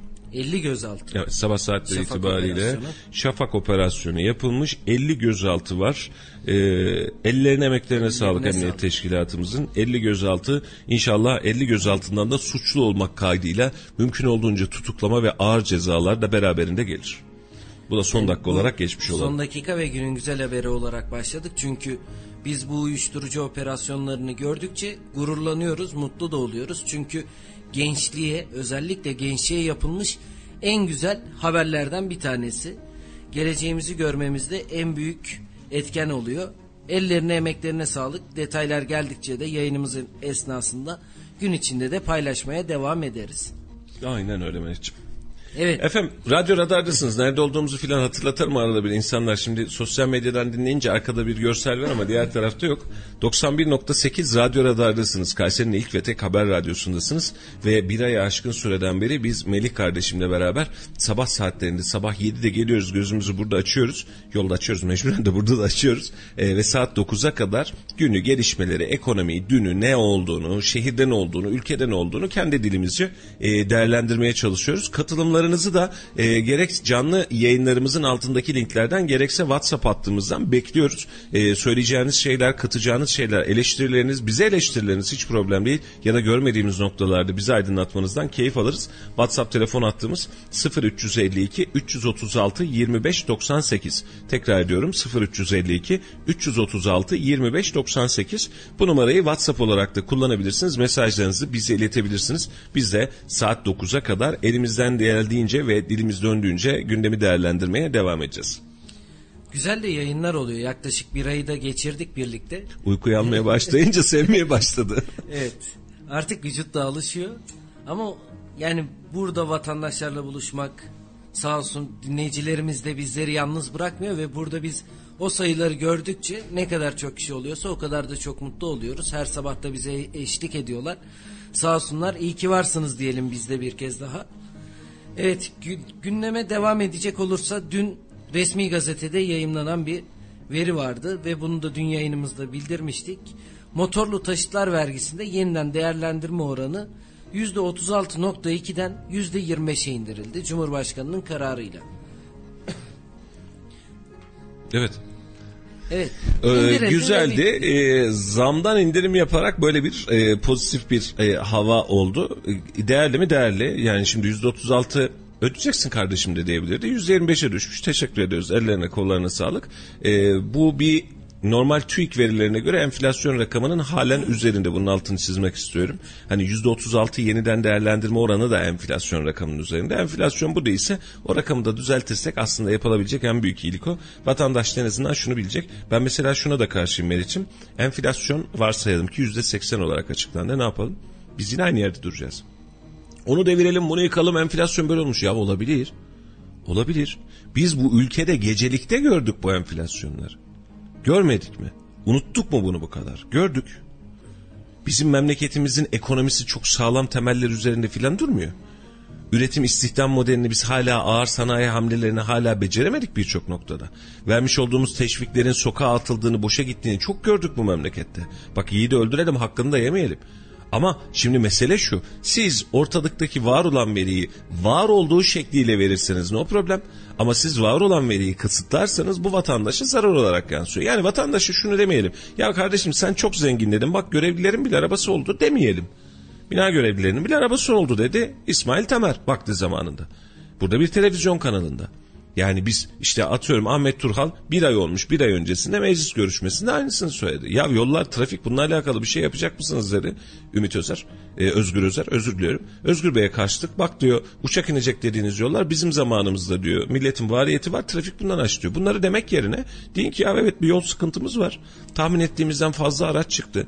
Pandemi döneminde de mesela herkes kişisel hijyen alanı oluşturmaya çalıştı kendisine. İyi ki öyle yapmış. Yoksa şimdi güç yetmezdi araçlara. E, bir şekilde araç sayısı arttı. Çözüm bulacağız değil. Çözüm hemen olmuyor. Bunun mali altyapısı var deyin. Bunu yapmak için bizim 10 yıla ihtiyacımız var deyin. Enflasyon %20 değil kardeşim. %50, %60, %80 değil. Ne yapacağız ki biz? Sen söylemesen de ben markete gittiğimde cebimden çıkan parayla görüyorum zaten bunu. Oranını tartmıyorum sadece. Süt kaç liraydı? Süt kaç lira? Yani dün sütü gördün, görünce zaten ben şok oldum. Aynen öyle. Yani düşünsene hani normal dışarıdaki sütçüden de süt alıyorsa herhalde şu an itibariyle en son 5 lira civarıydı. Hani son gelen zamla hani toptan süt. Şu anda da herhalde e, herhangi bir paketli pastörize süt 13 lira 14 lira olduğuna göre normalde de ya sütçüden süt alıyorum dediğinde 7-8 lira. Önemli mi? Süt içmiyorsun senin için önemli değildir. Buna itiraz etmem. Ama her gün çocuğuna süt içirmek isteyen anne için önemli. Çocukların gelişimi için süt önemli. Kalsiyum lütfen filan diye reklamları yapıyoruz ya. Hadi ver kalsiyumu. Adamın iki tane üç tane çocuğu var günde bir litre iki litre süt içecek. Ya yoğurdumu yapayım şunu yapayım bunu yapayım diyecek. E bu bile başlı başına bir rakam sütten bahsediyoruz. Şimdi vatandaş olarak sen yaşıyorsan bunu e devleti de devletin kurumları da bunu sana anlatsın. Ha sana da şunu desin ya bak bunu biz savaş savaş görmüş bir milletiz biz. Kıtlık var kardeşim sıkıntı var kardeşim. Bir yıl, iki yıl, üç ay, beş ay, altı ay. Ama şimdi söyleyince kızıyorlar bize. Sürekli cambaza bak oynuyoruz. Fırsatçılara izin vermeyeceğiz. Vermeyin. Vermeyin vallahi vermeyin. Bir daha ticaret bile yapmasınlar hatta. Ama fırsatçılıktan tanımanız da. Vatandaşın yazdığı noktaya geliyorum. Stokçuluk diyorsunuz. Gittiğin zaman Hüseyin'cim marketten yağ alabiliyor musun? param varsa alıyorsun. Var mı sıkıntı? Markette yağ var mı? Ekmek var mı? Un var mı? Şeker var mı? Süt var mı? Var. Tek sorun şu benim gücüm yetmiyor. Gücüm yettiği sürece senin stokçuluk dediğin hadise herkes pazardan malını çeker. O mal bulamıyoruz ne yapacağız deriz. E mal var pazarda para yok sorun orada. Ve mala gelen de emtia zammı, döviz zammından dolayı vatandaş eğer çekizekçe çekiyor. Satarken zarar etmeyeyim diye çekiyor. Bunların tanımlarını iyi yapmamız lazım. Ülke bizim. Millet de bizim, devlet de bizim. Bakın sadece tek başına hükümetten bahsetmiyorum. Bugün bu parti olur, 10 yıl daha bu parti olur, bir yıl sonra başka bir parti olur. Bunlar bizim için sebep ve süreç değil. Biz vatandaşın gözüyle bakmamız lazım. Millet millet olamadıktan sonra sırt sırta veremedikten sonra biraz önce bizi eleştiren kardeşimizin dediğine şu anlamda katılıyorum. Biz önce millet olma bilincine bir ulaşmamız lazım. Şimdi bu kadar hengamenin, bu kadar yorgunluğun içerisinde kamu hala aynı bildiği noktadan devam edip harcamalarına devam edebiliyorken, birileri sırf kendi keyfiyatı için senin huzurunu bozabiliyorken, ağzımızı açıp laf söylemek de vatan hainliği filan değildir. Bu bir demokrasidir, bu bir özgürlüktür. Biz eleştiririz. Bugüne kadar oy verdiğimiz partiyi de eleştiririz. Yarın gidip aynı partiye oy da verebiliriz. Ama eleştirmek, bunları söylemek her vatandaşın, her basın mensubunun en doğal hakkı. Eleştirirken iftira atıyorsak sancı var. Ama değilse bunu rahat rahat görmek ve gözlemlemek zorundayız. Şimdi bunları konuşurken geçtiğim e, siyasilere de çok büyük görev düşüyor aslında. Çünkü biz komşuyuz ya bizim akrabamız da olabilir. Farklı partili diye silecek miyiz bunları? Hayır. O yüzden biraz daha konuşurken söylemlerimize dikkat etmemiz gerekiyor. Özellikle son dönemlerde biz bunu çok iyi görüyoruz. Bir siyasiler nezdinde kutuplaştırma dili hakim. Yani bu dili biraz daha yumuşak bir şekilde yani eleştirebilirsin evet. Bunu hem iktidar olarak hem muhalefet olarak konuşabiliriz. Hiç problem değil. Eleştirebilirsin. En doğal hakkın zaten senin orada bulunma amacın bu. Sebebin de bu. Yani bunu yaparken sen eleştireceksin ama ne söylediğin değil nasıl söylediğin önemli. Kimse kusura bakmasın yukarıda konuşulan şeyler aşağıya kadar kavga şeklinde dönüşebiliyor. Ya yukarıda insanlar o konuşmayı yaptıktan sonra akşam oturup beraber yemek yiyorlar. Birbirlerinin düğününe cenazesine gidiyorlar. Kameralar açılırken Aynen öyle. Ya ayrıştırmaya da gerek yok. Şu an bakın yani memleketin komedyeni bile hareket edemiyor. Tepki çıkacak diye. Silivri soğuktur diyor kendi arasında. Bu bile artık esprimiz oldu. Yapmayalım. Ne var ki eleştirelim. Doğru yolu Metin bulalım. Akpınarlar, Zeki Alasyalar. Levent Süleyman Kırcalar. Dem- Demirel'i eleştirdiği zaman Süleyman Demirel geliyor en önden alkışlayarak izliyor. Aynen öyle. Yani şimdi hiçbir şey söylemeyelim, eleştirmeyelim. Hayır, eleştiri. Bakın biz kendi işimizde daha aynısını söylüyoruz. Birileri bizi eleştirsin, yanlış yaptığımızı söylüyorum. Dün akşam bir arkadaşım telefon açıyor. Mustafa'cığım diyor haberlerde şu şöyle olsa mı diyor. Haklısın kardeşim dedim. Haklısın bakmadığımız bir nokta. Biz bu eleştiriyi alacağız. Alacağız tabii ki. İyisini de kötüsünü de alacağız. Hedef belliyse sıkıntı yok ki. Ben sana diyorum ki Melih'ciğim saçını daha güzel mi yapsan acaba? Bak birazcık böyle olmuş. Uzattığın için de bak buradan böyle böyle oluyor. Değerlendir değerlendirme ama biz bunu yapabilelim müsaade edin. Ama vatandaşın ortak kaygısı şu, sokağın ortak kaygısı şu. Birileri çok konuştuğu zaman, e, birileri bir şey anlatmaya başladığı zaman kardeşim sen de yapıyorsun. Ya aması yok ki bunun. Aması yok ki. Yani bugüne kadar eleştirenlere de bak biraz önce sana ne söyledim? Siyasi bağlantılı bir süreç. Ve adam hani e, tabela şirketi açıyor. Birileri operasyon bunlar FETÖ'cü. E sen yaptığın iş normal ama öbürleri FETÖ'cü. Böyle bakmamak lazımmış. Yani bir olalım, diri olalım, tamam olalım. Olalım canım. Ben belediye başkanımı eleştirirken, yaptığı şeyin yanlışını ya da doğrusunu söylerken, devleti yıkmak için mi yapıyorum bunu? Ya da devleti daha iyi yere taşımak için. Bu, Bu kadar. ince çizgiyi bulmak gerekiyor. Aynen öyle. Yani bu eleştiriler eğer mesela ben oda başkanlarına hep yüzlerine de söyledim, yayından da söyledim. Ya kardeşim eleştirebilirsiniz. Senin odanın üyesi pandemi döneminde kan ağlamış, intihar etmiş, dükkanını kapatmış, batmış ve sen kameraların karşısına çıkıp şunu demişsin. Devletimiz bize bakıyor. Bunu demek yerine devletin yetkililerine sen şunu deseydin kameralar önünde arkasında. Önünde de diyeceksin bunu bir zahmet biz de göreceğiz bunu. Devleti yüklemiyoruz ki sana. Ülkemizin içinde dur bulunduğu durum belli ama benim esnafımın şu şu şu sıkıntıları var. Yetkililerin bu konuda tedbir almasını istiyoruz. Biz esnafça sıkıntıdayız. Bunları çözmemiz lazım. Bu hükümeti yıkma çalışması mı oluyor o zaman? Değil. Sen bir şey açıklıyorsun. Oradaki siyasi de işi gücü yoksa, başka işlerle uğraşmıyorsa, gündeminde başka bir şey yoksa oturacak. Oradan da diyecek ki ha bak burada bir sıkıntı var ya. Bu sıkıntıyı büyümeden bir sivil toplum örgütü açıklama yapmış. Gidelim ve çözelim ya da bir şeyler yapmaya çalışım diyecektir. Ama biz ne yaptık? STK dediğimiz işte siyasallaştırılmış toplum kuruluşu ya da sen takma kafanı örgütü haline getirdik. Niçin? Aynı korku imparatorluğu nedeniyle. Şimdi AK Parti İl Başkanı Şaban Bey bir ay bir ayı geçti yayını aldığımızda aynı hadiseyi konuştuk. Ya doğru bildiğimizi hepimiz söyleyeceğiz, eleştireceğiz de. Kendileri de diyor biz yapmayın demiyoruz ki. AK Parti'nin kendisi söylüyor bizzat. Ama yapınca ne hikmetse kraldan çok kralcı olanlar o siz bunu yaparsanız diye mevzuya başlıyor. Mert'ciğim güzel sürprizler yapıyorsun. Bugün yayın ekibimizi bir kademe daha geliştirdik. Canlı yayına da seni dahil etmeye. Mert'ciğim bize sağ olsun çay getirmiş. Teşekkür ediyorum canım kardeşim. Ellerine sağlık. Evet, Bu arada hepinize yeniden günaydınlar da diyelim. Hep lafını kesiyorum Melih'ciğim kusuruma bakma. Arada 91.8 Radyo Radar'dasınız. Yol Açık programında Melih kardeşimle beraber biz böyle kafa kafaya verip birazcık günü gündemi konuşuyoruz, tartışıyoruz. Mesajlarınız, eleştirilerinizin için, için açığız. E, gerek Instagram üzerinden gerek Facebook üzerinden gerekse dilemeniz halinde WhatsApp hattımız üzerinden bize yazmak istediklerinizi iletebilirsiniz. İsminizi vererek ya da vermeyerek problem değil. Bir şekilde bunu e, biz yayında paylaşmaya çalışacağız. Bir WhatsApp mesajı mesajımız var. Onu hemen okuyalım. Hüseyin bize yöneltmiş. Günaydın. Türkiye'de eksik olan tek şey var aslında adalet. Adalet olmayan bir ülkede yolsuzluk da olur, geçimsizlik de olur. Eline gücü olan masumu suçlu gösterip devletin, milletin cebini soyup karşı gelene, eleştirene terörist deyip hayatı zehir ediyor. Ee, sevgili dinleyicim güzel anlatmışsın. Teşekkür ediyorum. Ee, kaygımız da bu haftalardır konuştuğumuz da bu. Belki de bundan 3 yıl boyunca da konuşacağımız bu. Adaleti tesis ettiğimiz yerde millet olmamızın bir hükmü var. Adalet varsa birbirimize güvenimiz var. Adalet varsa eleştirmek var, konuşmak var. Adalet varsa ayakta durmak var, mülkün temeli var. Adalet varsa e, gelen hırsızı olduğu gibi geri bırakmamak var.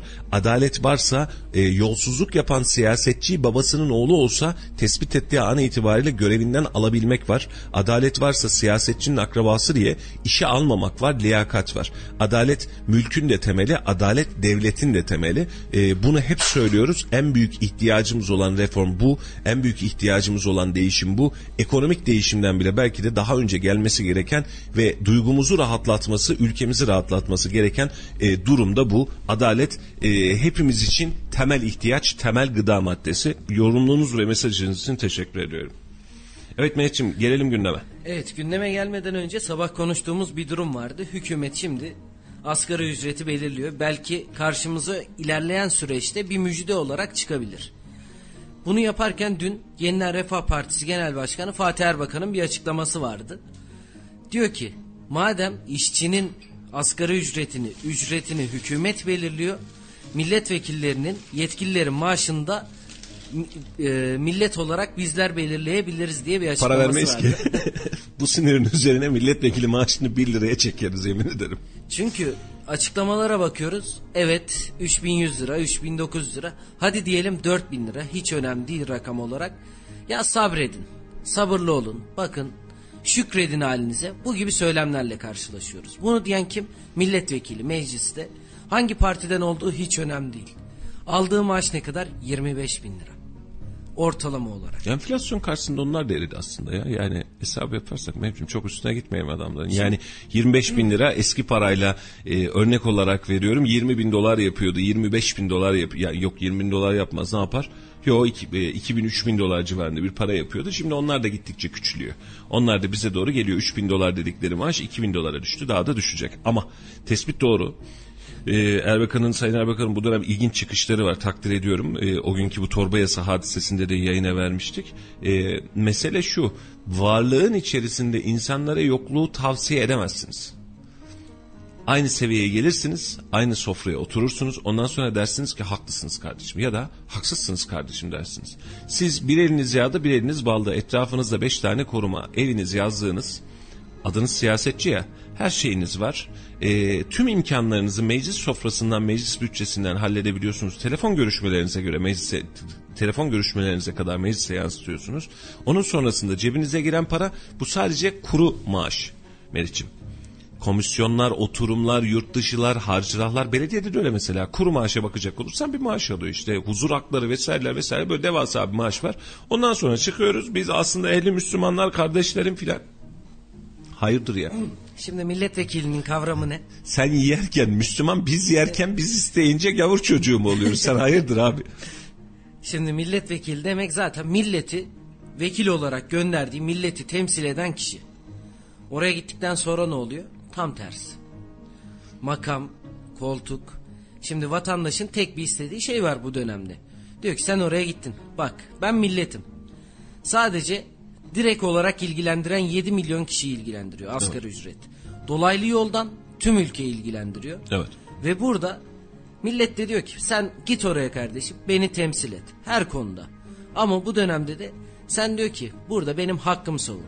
Değerlendirme oranına gelince yüzde otuz altı, enflasyona gelince yüzde yirmi bir. Diyor ki bu aradaki dengeyi sağla benim için. Çünkü ben markete gittiğim zaman sütü 14 liraya almış oluyorum. 13.99. 13.99. Bir kuruş önemli orada. Yani bunu yaparken bizlerin de yetkililerin özellikle daha hassas olması lazım. Ee, va o hassasiyeti beklemiyoruz. Şimdi bir mesajımız daha var gelen. Bu hassasiyeti de gösterdiği için hemen araya giriyorum bekletecektim. Günaydın adalet önemli, liyakat da önemli. Bugün devletin ve belediyelerimizin ve hatta özel şirketlerin birçoğunda tanıdığın varsa bir yerlere gelebiliyorsun. Bir iş meslek sahibi olabiliyorsun. Kimse liyakata bakmıyor. Bundan dolayı da maalesef ilerleyemiyoruz. İki tane üniversite bitiren adamlar hala boşta. Ama tanıdığın varsa daha doğrusu dayım varsa senden daha kral kimse yok. Selamlar iyi yayınlar demiş. Şimdi biz günlerdir eğitim sistemini, üniversiteyi falan konuşurken de aynısını konuşuyoruz. Tespitin doğru kardeşim. Mesajın için teşekkür ediyorum. Memlekette durum bu. Tanıdığın varsa varsın, dayın varsa varsın, dayın yoksa yoksun. Bunu artık anlaştık. Hani referansın e, birilerinin adı yazmıyorsa, birileri senin için telefon açmadıysa o iş yürümüyor. Ama sistem şu ki bizi yıllara sahir üniversite mezunu olup devlet dairesinde kamuda işe gireceksin. Buraya da sırtını dayayacaksın diyen zihniyet en büyük problemimiz. Biz hep konuştuk bunu hani bu hafta da konuştuk, geçen hafta da konuştuk. Hala ısrarla aramıza yeni katılanlar varsa altını çizerek geçmek istiyorum memleket kamu tarafından beslenecek bir e, araç haline geldi. Kamuda varsan varsın, kamuda yoksan yoksun. E, iki tane üniversite bitireceksin, yıllarına heba edeceksin, sonra gideceksin kamuya sırtını dayamaya çalışacaksın. Arkadaşlar kamuda sırt dayanacak yer yok. Yeter. Kalmadı. Yeter. Ve bunun içinde siz bu süreçte dönüp dönüp ben kamuya gireceğim, ben kamuya gireceğim, ben kamuya gireceğim. O kadar kamuya uğraşmak yerine özel sektörde dişinizi sıkın 3 yıl sonra kamudakinden güzel para alıyorsunuz. İşinizi yapın, kamudan da güzel para alıyorsunuz. Kardeşime katılıyorum bak bu bir itiraz değil. Evet kamunun durumu bu. Kesinlikle haklısın. Kamu şu an olması gerektiğinden daha fazla insan çalıştırıyor. Kesinlikle haklısın. Beceriksizlik bazen diz boyu haline geliyor. Kesinlikle haklısın. İş bilen sen şuncu buncu değilsin diye memuriyete memuriyetin altına atılıyor. İş bilmeyen e, atıyorum bunu şey için söylemiyorum. Veteriner dediğimiz adamı başka bir yere geçen gün de konuştum. Başka bir adamı tarih öğretmenine başka bir yere getiriyoruz. Niye tanıdığı var diye. Liyakat sıfır. İş bilmezlik hat safhada. Kesinlikle katılıyorum. Yani keşke bilen insanlar olsa. Geçen gün de konuştuk ya Melih'ciğim. Geldim, iktidar oldum, hükümet oldum. Nereden? AK Parti'den. Ya en koyu solcu bildiğin adam, en koyu solcu bildiğin, hatta komünist bildiğin adam işini çok iyi yapıyorsa al koy oraya. Al, al koy oraya. Yani ahlakında problem yoksa, e, eli uzun değilse, hani e, rüşvet almıyorsa vesaire yapmıyorsa, özel hayatı da leş gibi değilse al koy oraya. Bize iş yapan adam lazım. Bunlar yaşanmıyor. Ama yine söylüyorum. Bizi bu sisteme mahkum edip çocuklarımızı biz hala üniversite okulda devlete sırtını dayarsın diyen sistemde sıkıntı var. Ve bu sistemi hala ısrarla değiştirmeyen eğitim sistemimizden, eğitim bakanımız dahil olmak üzere bu sistemde sıkıntı var. Bakın yeni yeni meslek liseleri açınca mutluluk narılar açıyoruz. Vatandaş diyor ki meslek liselerindeki eğitim yeterli değil. Çok haklısınız. O meslek liselerini bırak üniversitedeki eğitim de yeterli değil. Ama bir yerden başlamamız lazım. Sistemi bu hale getirdiğimiz için bugün bu haldeyiz. Ve milyonlarca işsizimiz, üniversite mezunu işsizimiz kapı kapı dolanıyor. Efendim bana iş var mı? Acaba tanıdık olur mu? Siyasetin yemek haznesi oldu. Bu siyasetin müşteri kitlesi oldu. Bu sıkıntıyı yaşamamak adına bizim ta yayının başında söylediğim say milletçe bir araya gelip milletçe bir fikriyatı öne sürebilmemiz lazım. Ve bunun içinde hepimizin sırt sırta verip ya yanlış varsa yanlış kardeş bak şunu bir tane düzeltin dememiz lazım. Mesela bu hükümetin sağlık politikalarına uzun zaman boyunca hiçbirimiz laf etmedik. Doğru mu? Evet. Güzel işler çıkarttılar. Ellerine emeklerine Bak sağlık dedi. hiç itiraz yok. Başlangıçtan bu tarafa en iyi yaptıkları işlerden bir tanesiydi. Ee, ama şu an itibariyle milliyetin politikalarına bakalım. En çok eleştiri aldıkları yerde burasıydı. Sistem kötüydü. 20 yıldır da kötü. İktidardınız. İktidar oldunuz. Size güvendik, oy verdik. Bu vatandaş size oy verdi. Bakın bu şehrin yüzde yetmiş küsürü bu, bu partiye oy verdi. Bunun içinde bizler de vardık. E, düzeltin. Düzeltin de. Biz bir şey istemiyoruz ki. Ha bugüne geldik. Hala düzeltin. Bize bir altyapı yapın. Biz inanalım ve vatandaş da bu yolda gitsin. Düzeltiyor muyuz? Ne konuştuk geçen gün? Devlet ilk kez tüm öğrencilerine kitap basarak dağıttı. Müthiş. Müthiş. Gerçekten müthiş. Peki alt taraftaki senin e, siyasi ya da sendikal bağlantın okul müdürün ne yaptı? Gitti öbür kitabeviyle anlaştı. Sen bu kitabı Instagram yayını bir tazeleyelim. Sen bu kitabı veriyorsun ama e, bu kitap yeterli değil. Özel kaynaktan şuradan kitap alman lazım dedi. Veliyi yeniden aynı çamurun içine çekti. Doğru olan kitap dağıtmaktı. Yanlış olan aşağıdaki denetimi sağlayamadığın için aynı kitap evinin, aynı yayıncının hala aynı kazancın peşinde vatandaşın cebindeki paraya elini uzatmasıydı. Hilaf var mı? Doğruya doğru, yanlışa yanlış. Devlet kitap dağıttı canım siz de her şeyi eleştirmeyin. Haklısınız. İyi olana iyi diyoruz. Ama kitap dağıttı ama aşağı taraftaki sistemi denetlemezsen dağıttığın kitap sadece bize zarar yazar. Sadece zarar yazar. Devlet bütçesine kağıt zarar yazar. Bak şu kağıt yokluğunda tuvalet kağıdının 130 lira olduğu, kitapların en kötü minnacık kitabın 20-25 lira olduğu dönemde devlet kocaman bir çanta kitap gönderiyor öğrenciye. Allah razı olsun çok güzel düşünülmüş bir projeydi. Mesela akıllı tahtalar, becerilemese de Fatih projesi, tablet projesi bunların hepsi önemliydi. Fatih projesinde neyi kaçırdık? Teknolojik gelişimi kaçırdık. Birilerini ihya ettik orada. Tüm öğrencilere tablet dağıtacağız diye. Kesinlikle çok nitelikliydi. Bak projenin çıkışı çok nitelikliydi ama teknolojinin o upgrade'ine yetişebilmek, hani iki yılda bir bunu tekrar edebilmek ülke bütçesi içinde, süreç içinde zordu, kaldık. Ama şu dakika itibariyle baktığımızda yapılana iyi demeyi çok iyi biliriz. Yapılan yanlışı da herkesten önce herkesin gözüne batıracak kadar da köpürtürüz. Sebebimiz şu biz bu millette o kitabın basıldığı para senin cebinden çıkıyor Meriç'im. Sen asgari ücret de alsan bunun vergisini ödüyorsun doğru mu? Bu vergi nereye gidiyor? Bu kaynaklara gidiyor. Biz bu kaynaklardan eğer düzgün tasarruf edersek ve düzgün yapılandırırsak senin cebinden çıkan vergiyle devlet daha fazla hizmet üretecek. Ve şu an bu kitap basılmasın demiyoruz. Tam tersine basılsın. Ama piyasadaki simsarlar var ya, aç kurtlar var ya. Onlar da bir zahmet basılsın. Nitelikli olarak basılsın. Yani. Bunları konuşurken biraz da yerel gündeme de artık yavaş yavaş dönmek istiyorum. Yerel gündeme geçmeden izleyicilerimizden kısa bir müsaade istesek minik bir reklam aramız var. Hemen bir reklam arasına girsek ve ardından da yeniden burada olsak. Hüseyin'cim bir reklam arası verelim hemen dönelim ardından.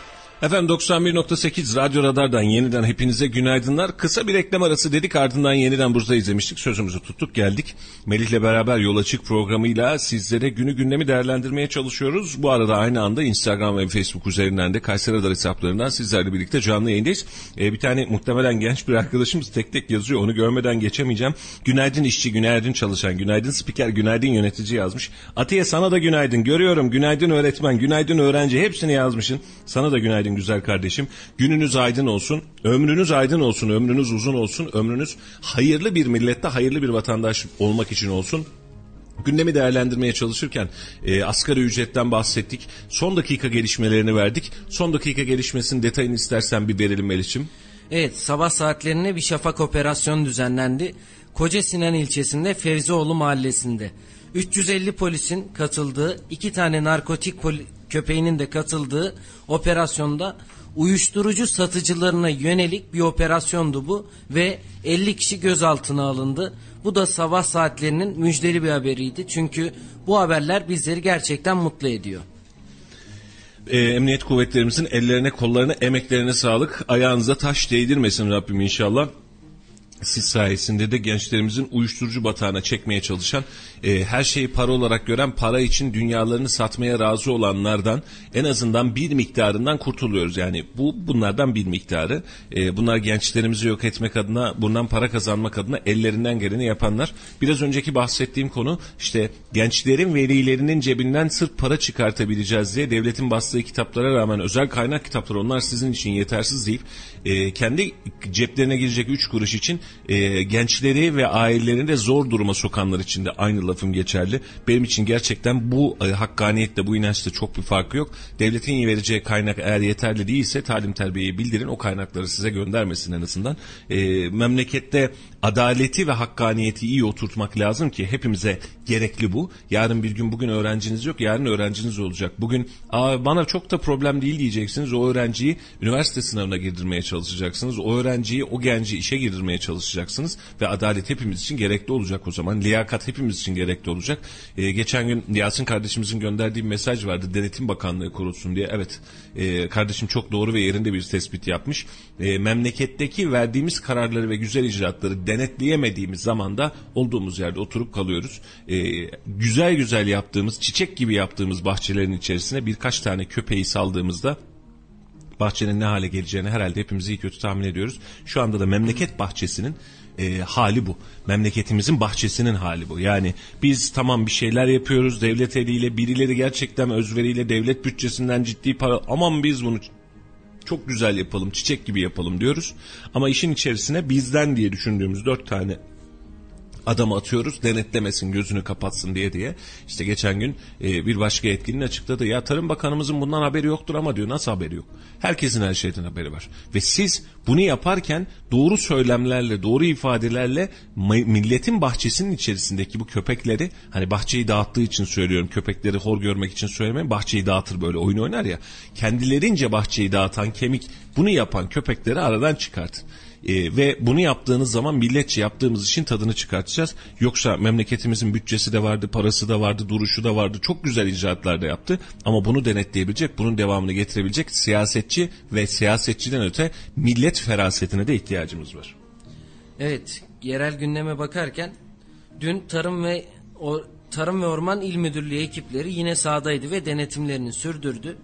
Elektroşok yöntemiyle tutulan 1 ton 290 kilo balığa el konuldu. Yani biz yiyecek yiyoruz, balık yiyoruz ama yerken böyle şeylere özellikle nasıl avlandığı da önemli konulardan bir tanesi. Burada da en güvenilir kaynak bizim Tarım ve Orman İl Müdürlüğü'ne düşüyor aslında bu besinleri tüketirken. Çünkü evet. biz onları arkamızı ras, yaslayıp rahatça yiyecek yiyebiliyoruz. Ellerine emeklerine sağlık. Bu da güzel bir denetim olmuş. İnşallah devamı gelmez diyelim. Yetkililerin yaptığı yapabileceği denetimlerin her birisi çok önemli. Sağlığımız için, canımız için, ekonomik sıkıntı bunların her birisi için çok çok önemli. Ee, emniyet güçlerimizin yaptığı operasyonlar hakeza öyle. Biz bu tarafları görünce devletimiz ve milletimiz adına umut bağlıyoruz. Oh ne güzel çok şükür ee, bir ihtimal daha varmış en azından diyoruz. En azından bu kısmı atmış oluyoruz. Ee, bu anlamda yapılmayan denetimleri de biz söyleyerek ikrar ve tekrar ederek en azından yetkililerin kulağına bir kez daha olsun ulaştırmaya çalışıyoruz. O denetimleri sıklaştırmak, denetimi nitelikli hale getirmek lazım. Ceza yazmak için değil sağlık için, can için, güvenlik için, huzur için ortaya çıkmak lazım. E, bu, bu kısım önemli altın çizerek belirtmek isterim. Yani yoksa sadece ceza, aa bak bunu biz görevi savuşturduk diyerek değil, milletin menfaati için, e, sokağın, halkın menfaati için yapılabilecek her şeyin de sonuna kadar arkasında olmaya devam edeceğiz. Şimdi Kayseri için önemli bir top Kayseri önemli bir toplantıya ev sahipliği yapacak. Muhalefet muhalefeti de konuşuyoruz. Cumhuriyet Halk Partisi de burada harekete geçti ve Kemal Kılıçdaroğlu'nun başkanlığında 200 belediye başkanının katılımıyla Cumhuriyet Halk Partili belediye başkanları gelecek. 18 Aralık'ta Kayseri'de bir çalıştay düzenleyecekler. İki gün sürecek bu çalıştayda ilk gün kendi toplantılarını yaptıktan sonra 200 belediye başkanı gruplar halinde hem il merkezinde hem de ilçelere giderek vatandaşla ve esnafla buluşacak. CHP'nin bu ikinci, üçüncü Kayseri çıkartması. CHP şöyle bakıyor. E, Kayseri, Konya gibi alanlarda gücümüzü arttırmamız gerekiyor ve kaleyi de işten fethetmemiz gerekiyor deniyor. E, çünkü evet onlar için de hani Kayseri, Konya e, bu tür bölgeler, bu tür alanlar onlar için de bir kale yani AK Parti için bir kale. Bu alanlardaki niteliği ön plana çıkartarak başka bir strateji peşindeler. Yerel yönetimlerle alakalı yapacakları toplantıyı CHP Kayseri'de yapacak. Sadece Kılıçdaroğlu'nun değil Mansur Yavaş'ın, Ekrem İmamoğlu'nun da burada olacağını düşündüğümüz genel başkan yardımcılarının ve hatta CHP'li tüm belediye başkanlarının, ilçe belediye başkanları dahil bu iki günlük, üç günlük takvim içerisinde gelmesini ve gitmesini beklediğimiz, bu şuraya katılmasını beklediğimiz bir organizasyon var. Ve dediğim gibi sonrasında da meydan, sokak, e, ilçeler vesaire gibi gezilerini gerçekleştirecekler. Vatandaşın nabzını yoklayacaklar ve bir taraftan da e, Anadolu'nun göbeğinde bir e, gövde gösterisi de yapmış olacaklar. Çıkabilecek tablo bu. Çıkabilecek Kayseri ile ilgili açıklamaları önemli buluyorum. Bu anlamda e, bunu da bekleyeceğiz ve göreceğiz hani ne yapacaklarını, ne çıkartacaklarını. Biz de alanda olacağız. Belki ara ara canlı yayınlarla da size ulaştırmaya çalışacağız. Takip edeceğimiz toplantılardan biri. Ama çıkartmanın nevi e, birazcık ağır. Yani hani sadece genel başkan gelmiyor. Hani Kılıçdaroğlu geliyor. Daha önce de geldi işte muhtarlarla toplantı yaptı vesaire. Durum burada çok fazla öyle değil. E, yapılan iş işte e, Mansur Yavaş da geliyor, Ekrem İmamoğlu da geliyor, e, o da geliyor, bu da geliyor. Herkes böyle bir 200-300 kişilik bir çıkartma var. Bunun için e, bu toplantıda çıkacak söylemlerin şehir için, şehir değerleri için, şehir niteliği için birazcık farklı olabileceğini görüyoruz. E, ayın 17'si mi? 16, 17 miydi? 17'sinde, Doğru. 18'inde, 19'unda. Aynen öyle. Bu tarihler itibariyle bu toplantıları da bir birlikte beraberinde görmüş olacağız. Önemli mi? Yani niçin önemli bu toplantı Kayseri'de? Yani burada yapacakları söylemler, vatandaşlarla buluşmaları önümüzdeki seçimler için bir dönüş noktası da olabilir mi? Ya olsun mesela CHP'yi eleştiriyoruz ya hani biraz önce bir sabah da dün de aynısını konuştuk. CHP'yi de eleştirdiğimiz noktalar var. Ee, gelsin Kemal Bey. E, vatandaşın böyle e, şu an Erkan sormuş yani bir tepki olur mu? Yok vatandaşımız bizim misafirperverdir. Öyle öyle diyebilecek tepki yok. 3-5 troll çıkabilir buna da bir itirazım yok. Ya da canı yanan varsa çıkabilir itirazım yok ama mesele şu. Şimdi karşınıza siyasetçi geldiğinde CHP'de geldiğinde siz boy ölçüsünü alın. İçinizdeki biriken hani söylüyorsunuz ya ya bunlar da var ya bir de böyle olması söyleyin kardeşim. Söyleyin. İzanı dille söyleyin ama. Yani yanlış anlamayın. Şov yapmak için değil, bağırmak için değil, küfretmek için değil. Sayın Kılıçdaroğlu yani bunları söylüyorsunuz ama peki bunlar ne olacak? Bak biz şehirde bunlar bunlar var. Niye bu böyle? Değil. Sorun. Çünkü Ekonomi politikasını mesela eleştirdiğim saatte sorun. Dün Şanlıurfa'da bir toplantı vardı. Şanlıurfa'da AK Parti'nin kalelerinden biri diyebileceğimiz bir ortamdı. Evet. Dün Cumhuriyet Halk Partisi de Şanlıurfa'da bir toplantı gerçekleştirdi ve çok büyük bir görüntü vardı. Kitle o toplantı soluğunu ve basının ilgisi, vatandaşların ilgisi çok yoğundu. Aynı şey Kayseri'de de olur mu? Valla e, siyasetçi bu ara tam bir şov malzemesi. Ve herkes bir şekilde o malzemenin içerisinde etrafında bulunmak istiyor. Şu an insanların dengesinde şu var. Hmm, bir değişiklik var. Burada ne oluyor? Ama yine söylüyorum bakın. Altını çizerek özellikle söylüyorum. Kimsenin aklına farklı bir şey gelmesin. Meydanlardaki kuru kalabalıklar sizin gösteri alanınız değil. Cumhuriyet Meydanı gibi. Aynen öyle. Hadise şu. Merak halinde çok fazla insan etrafınıza gelebilir ama sandıkta o çok fazla insan tezahür etmez. Ya da şöyle düş- düşünelim. Evinden hiç çıkmayan ama oyunu vermeye devam edecek. Şu ana kadar hiçbir mitinge gelmemiş vatandaş var. Şimdi o kalabalık evet bir şey hissettirir bir merak, bir güç hissettirir. Yani örnek olarak veriyorum şu an Ali Babacan Kayseri'ye gelse Kayseri'de meydanda bir topluluk ya ne oluyor burada deriz. Ama şimdi atıyorum Kemal Kılıçdaroğlu yarın ben meydanda miting yapacağım dese yine kalabalık olur. Devlet Bey miting yapacağım dese yine kalabalık olur. Meydanda yapıyorsun zaten meydanın kendine ait bir kalabalığı var. Havada güzelse yine kalabalık olur. Tatlı dağıtıyorlarmış, yemek ikram edeceklermiş dersen Cem Uzan'a getiriyorsun yine kalabalık oluyor. Şimdi o kalabalığın sandığa tezahürüne iyi bakmak lazım. Bence önemli nitelik bu. Ha bunun içinde her birinin elinde kamuoyu anket yapmak gibi, anketi yapmak gibi bir argüman var. Ve kendileri şu an kendi değerlerini çok çok iyi biliyorlar. Her biri biliyor. Çünkü birden fazla firma yapıyor. Hani her taraftan firmalar anketi yapıyor. Taraflı yapanları boş verin. Onların attıkları da tutmuyor, yuttukları da tutmuyor. Ondan bahsetmiyorum ama genel itibariyle tarafsız tarafsıza yakın kamuoyu anket firmaları iyi kötü rengi belirliyor ve siyasetçi her gün bu ankete göre pozisyon alıyor. Bu açıklamam ne katkı vermiş? Seçmende neyi değiştirmiş? Bunların her birini teker teker tartan bir kamuoyu araştırma grubu var. Onun için meydanda bir kalabalık olur mu? Olur. Onlara bir teveccüh olur mu? Olur. Tepki göstermeye çalışan olur mu? Bu da olur. Ama ben yine söylüyorum siyasetçi gelmişken ben şehrim adına ne kurtarabilirimin derdine düşerim. Sen şehrimin derdini anlatırım. Çözüm öneriniz var mı derim. Şehrimdeki siyasi altyapıdan bahsederim. Siz bunu neyle değiştireceksiniz derim. Ülkedeki ekonomik sıkıntıyla alakalı ne yapacaksınız derim gazeteci olarak. Hakeza vatandaş da geldiği zaman tamam iyisin güzelsin de senin de şöyle bir iltisakın var buna ne diyeceksin diye sorması lazım. Sorsun. Problem yok. Saygıyı bozmadan bak yine söylüyorum. Küfretmeden, bağırmadan, çağırmadan sorabilmeliyiz ya. Siyasetçinde varsa bir cevabı açıklasın bize. Yoksa karnımızdan konuşmanın bir anlamı yok. Her gün televizyonda gördüğün adam ayağına geliyor ağzın tutuluyor.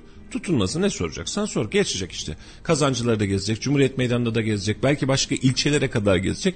Vatandaş da karşısında siyasetçiyi görüyorsa sormak istediği soruyu da bir zahmet sorsun. Evet ilerleyen günlerde bu toplantıda gerçekleşecek ve biz de takipçisi olacağız.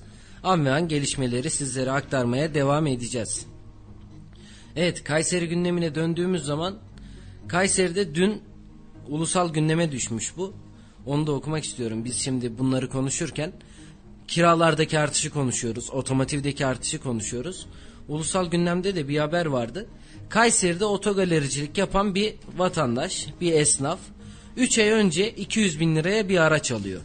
Ve aracı bir bakıyor internet sitesine giriyor 280 bin lira olmuş. Tamam diyor hemen satmalıyım kar etmeliyim benim işim bu diyor. 280 bin liraya o aracı satıyor ve daha bir hafta geçmeden aracın piyasadaki değeri 300 bin lira oluyor. Otomotivde şu an fahiş bir fiyat artışı var. Çok fazla bir fiyat artıyor ve arttıkça da gelinen nokta 200 bin liraya bir araç alıyorsunuz. Bir ay geçmeden 300 bin lira olabiliyor. İşte Cumhurbaşkanımızın söylediği fırsatlar belki de bunlardı. Netçim. Yani e, bu aracın fiyatının artmasından değil. El oturup doğru konuşalım. Sıfır aracı alamıyorsunuz. Sıfır aracın fiyatı uçmuş gitmiş. Ben mesela geçen yıl ya bu araç da güzelmiş 250-280 bin lira markasını söylemeyeyim. E, bu civarda alınabilecek bir araçmış dediğim aracın bakın geçen yıl. Şu anki fiyatı 600 küsür bin lira. 250-300 bin lira bandında alabileceğimiz bir araçtı. Şu an 600 küsür bin lira olmuş bu araç. Çarpı 2'yi geçmiş çarpı 3'e doğru gidiyor. Şimdi vatandaş da diyor ki e bu hangi ara oldu? Bak yeni oldu işte. Yani son iki aydaki döviz kurunun fırlamasıyla beraber araçlar yüzde yüze yakın. Bakın yüzde yüz demiyorum yüzde yüze yakın. Üzerine fiyat koydu. Galerici her gün ağlasa ne olur ağlamasa ne olur. Pandeminin başlangıcında bir galerici hikayesi vardı anlatayım. Kayseri'de bu. Bir tane araç alıyor. Renault grubu hatta aracı alıyor. Sıfır alıyor satacak. İşte örnek olarak veriyorum 160 bini alıyor 180 bine satıyor 170 bine satıyor. Ya gideyim diyor arabanın fiyatı yükselmiş alıyor satıyor alıyor satıyor. Bir yıl boyunca bu ticaret böyle dönüyor. Sonuç ne oluyor biliyor musun? Evet. Elinde hala bir tane araba var. Ama bir yıl boyunca ticaret yaptı. Çünkü her seferinde fiyat artıyor. Yani içeride bulunan malzememiz şimdi arabamız değer kazanmış ne hala dedik. Hüseyin için dert yok. Hüseyin'in şu an arabası yok ya. Böyle bir dert yok. Hani ben de şimdi mutlu oluyorum tamam mı? Arabamın fiyatı arttı. Yok yok artmadı. Paranın değeri düştüğü için araba kendini o fiyata adapte ediyor. Yani bir mal olduğu için araba kendini o fiyata yoksa fiyat filan artmadı. Yani ben şu anki aracımı satıp da şu aracı almak istiyorum dediğimde e, bundan 3 ay öncesinde 50 bin lira vermem gerekiyordu ya da 100 bin lira vermem gerekiyordu. Şu an itibariyle 250-300 bin lira vermem gerekiyor. Arada fark eden bir şey yok. Yani arabayı sattığımda hani arabamı satıyorum ev alıyorum bak onun fiyatı ucuz derseniz evet bu bir ticarettir bu bir fırsattır. Çünkü arabamın fiyatı artmış evin fiyatı düşmüş ya da aynı duruyor arabayı sattım ev aldım kardeşim ne var bunda dersiniz. Ama hepsinin fiyatı artıyor. Bunun için vatandaş artık şunu alışsın bizim fiyatlarımız artmıyor. Bizim paramızın değeri düşüyor. Mesela doların fiyatı da artmıyor. Bizim paramızın değeri düşüyor. Biz o düşüşü yaşıyoruz. Dolar dünya literatüründeki işte artışı, artış oranı bellidir yani artabileceği nokta bellidir. Ama senin paran hızla geri geri kaçtığı için biz elimizdeki e, malzemenin fiyatının arttığını düşünüyoruz. Yok aslında artmıyor. Bizim paramızın değeri kayboluyor. Bizim itibarımız kayboluyor kısaca. Evet, her şeyde bir zam var. Bu zamları konuşurken Apple... Şu, şu mu azdı var mı zam? Anlat hadi. Evet, Apple sabah saatlerinde de konuşmuştuk. Apple Türkiye'deki fiyat kurunu 17 lira olarak güncelledi.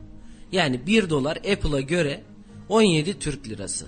Bundan sonra ürünlerini de dolar bazlı satarken Türk lirası karşılığı olarak 17 liradan satışa sundu. Alacağımız ürünlere de böylelikle zam gelmiş oldu. iPhone grubundaki ürünler zama devam ediyor ve zamlı olarak satışa sunulacak. Valla açık söyleyeyim. Ee, öyle bir hani e, cep telefonu alacağım en iyisinden alacağım bunu da böyle yapacağım kısmı sanki biraz geçti gibi Meriç'im ya. Yani telefon almak 3-5 bin lira meseleyken örnek olarak veriyorum şu an 15-20 bin liralık meselelerden Apple için bahsediyorum. Meseleler haline gelmeye başladı. Açık söyleyeyim memur için de hayal, öğrenci için de hayal, anne baba için de hayal. Bunlar artık çok zor mevzular. Hakikaten elimizdekine sahip çıkma zamanı. Yani şöyle düşünsene sen bana dedin ki asgari ücret 4 bin lira oldu. Abi sen işte memursun misal olarak veriyorum. Senin maaş da 6 bin lira oldu. Oh ne hala dedin.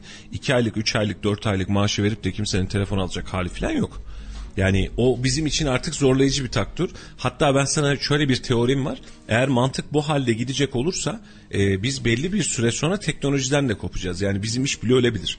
İyi ki radyoyu e, bünyeye katmışız diyebiliriz. Abi kullanacak telefon olmayınca internetin falan da olmayacak yani.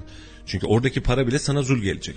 Bak mesela şu an e, telekom altyapısındaki şeyler, e, işleticiler onlar da yeni yıl tarifeleri yapıyor. Şimdi senin taahhütün var değil mi? Mesela 12 ay 24 ay e, bir GSM operatörüyle taahhüt imzalamışsın 50 lira 80 lira fatura ödüyorsun gidiyorsun. Taahhütün bitince ne alacağını zannediyorsun? Yılbaşı itibariyle orada da çok ciddi zamlar var. Hani 80 liraya ben konuşuyorum. Bak şu kadar gigabaytım şu kadar çikolatım var diyordun ya. Onu 160 liraya konuşacaksın önümüzdeki yıl itibariyle. Taahhütün olduğu ilk kez işe yaradı vatandaş tarafından ilk kez vatandaş tarafından taahhüt işe yaradı. Hep operatöre yazardı biliyor musun? Hani operatör tamam seni aboneden çıkartmıyor filan. Ya neyse tamam 12 ay son 2 24 ay 24 ay idare edelim diyorduk. Keşke o taahhütleri uzatsaymışızın e, gününü yaşayacağız. Çünkü e, 30 liraya ben fatura ödüyorum idare ediyorum dediğim fatura 80 lira olacak yılbaşı itibariyle. Vergi artıyor. Masraf artıyor. Adamın elektriği artıyor. Her şey artıyor.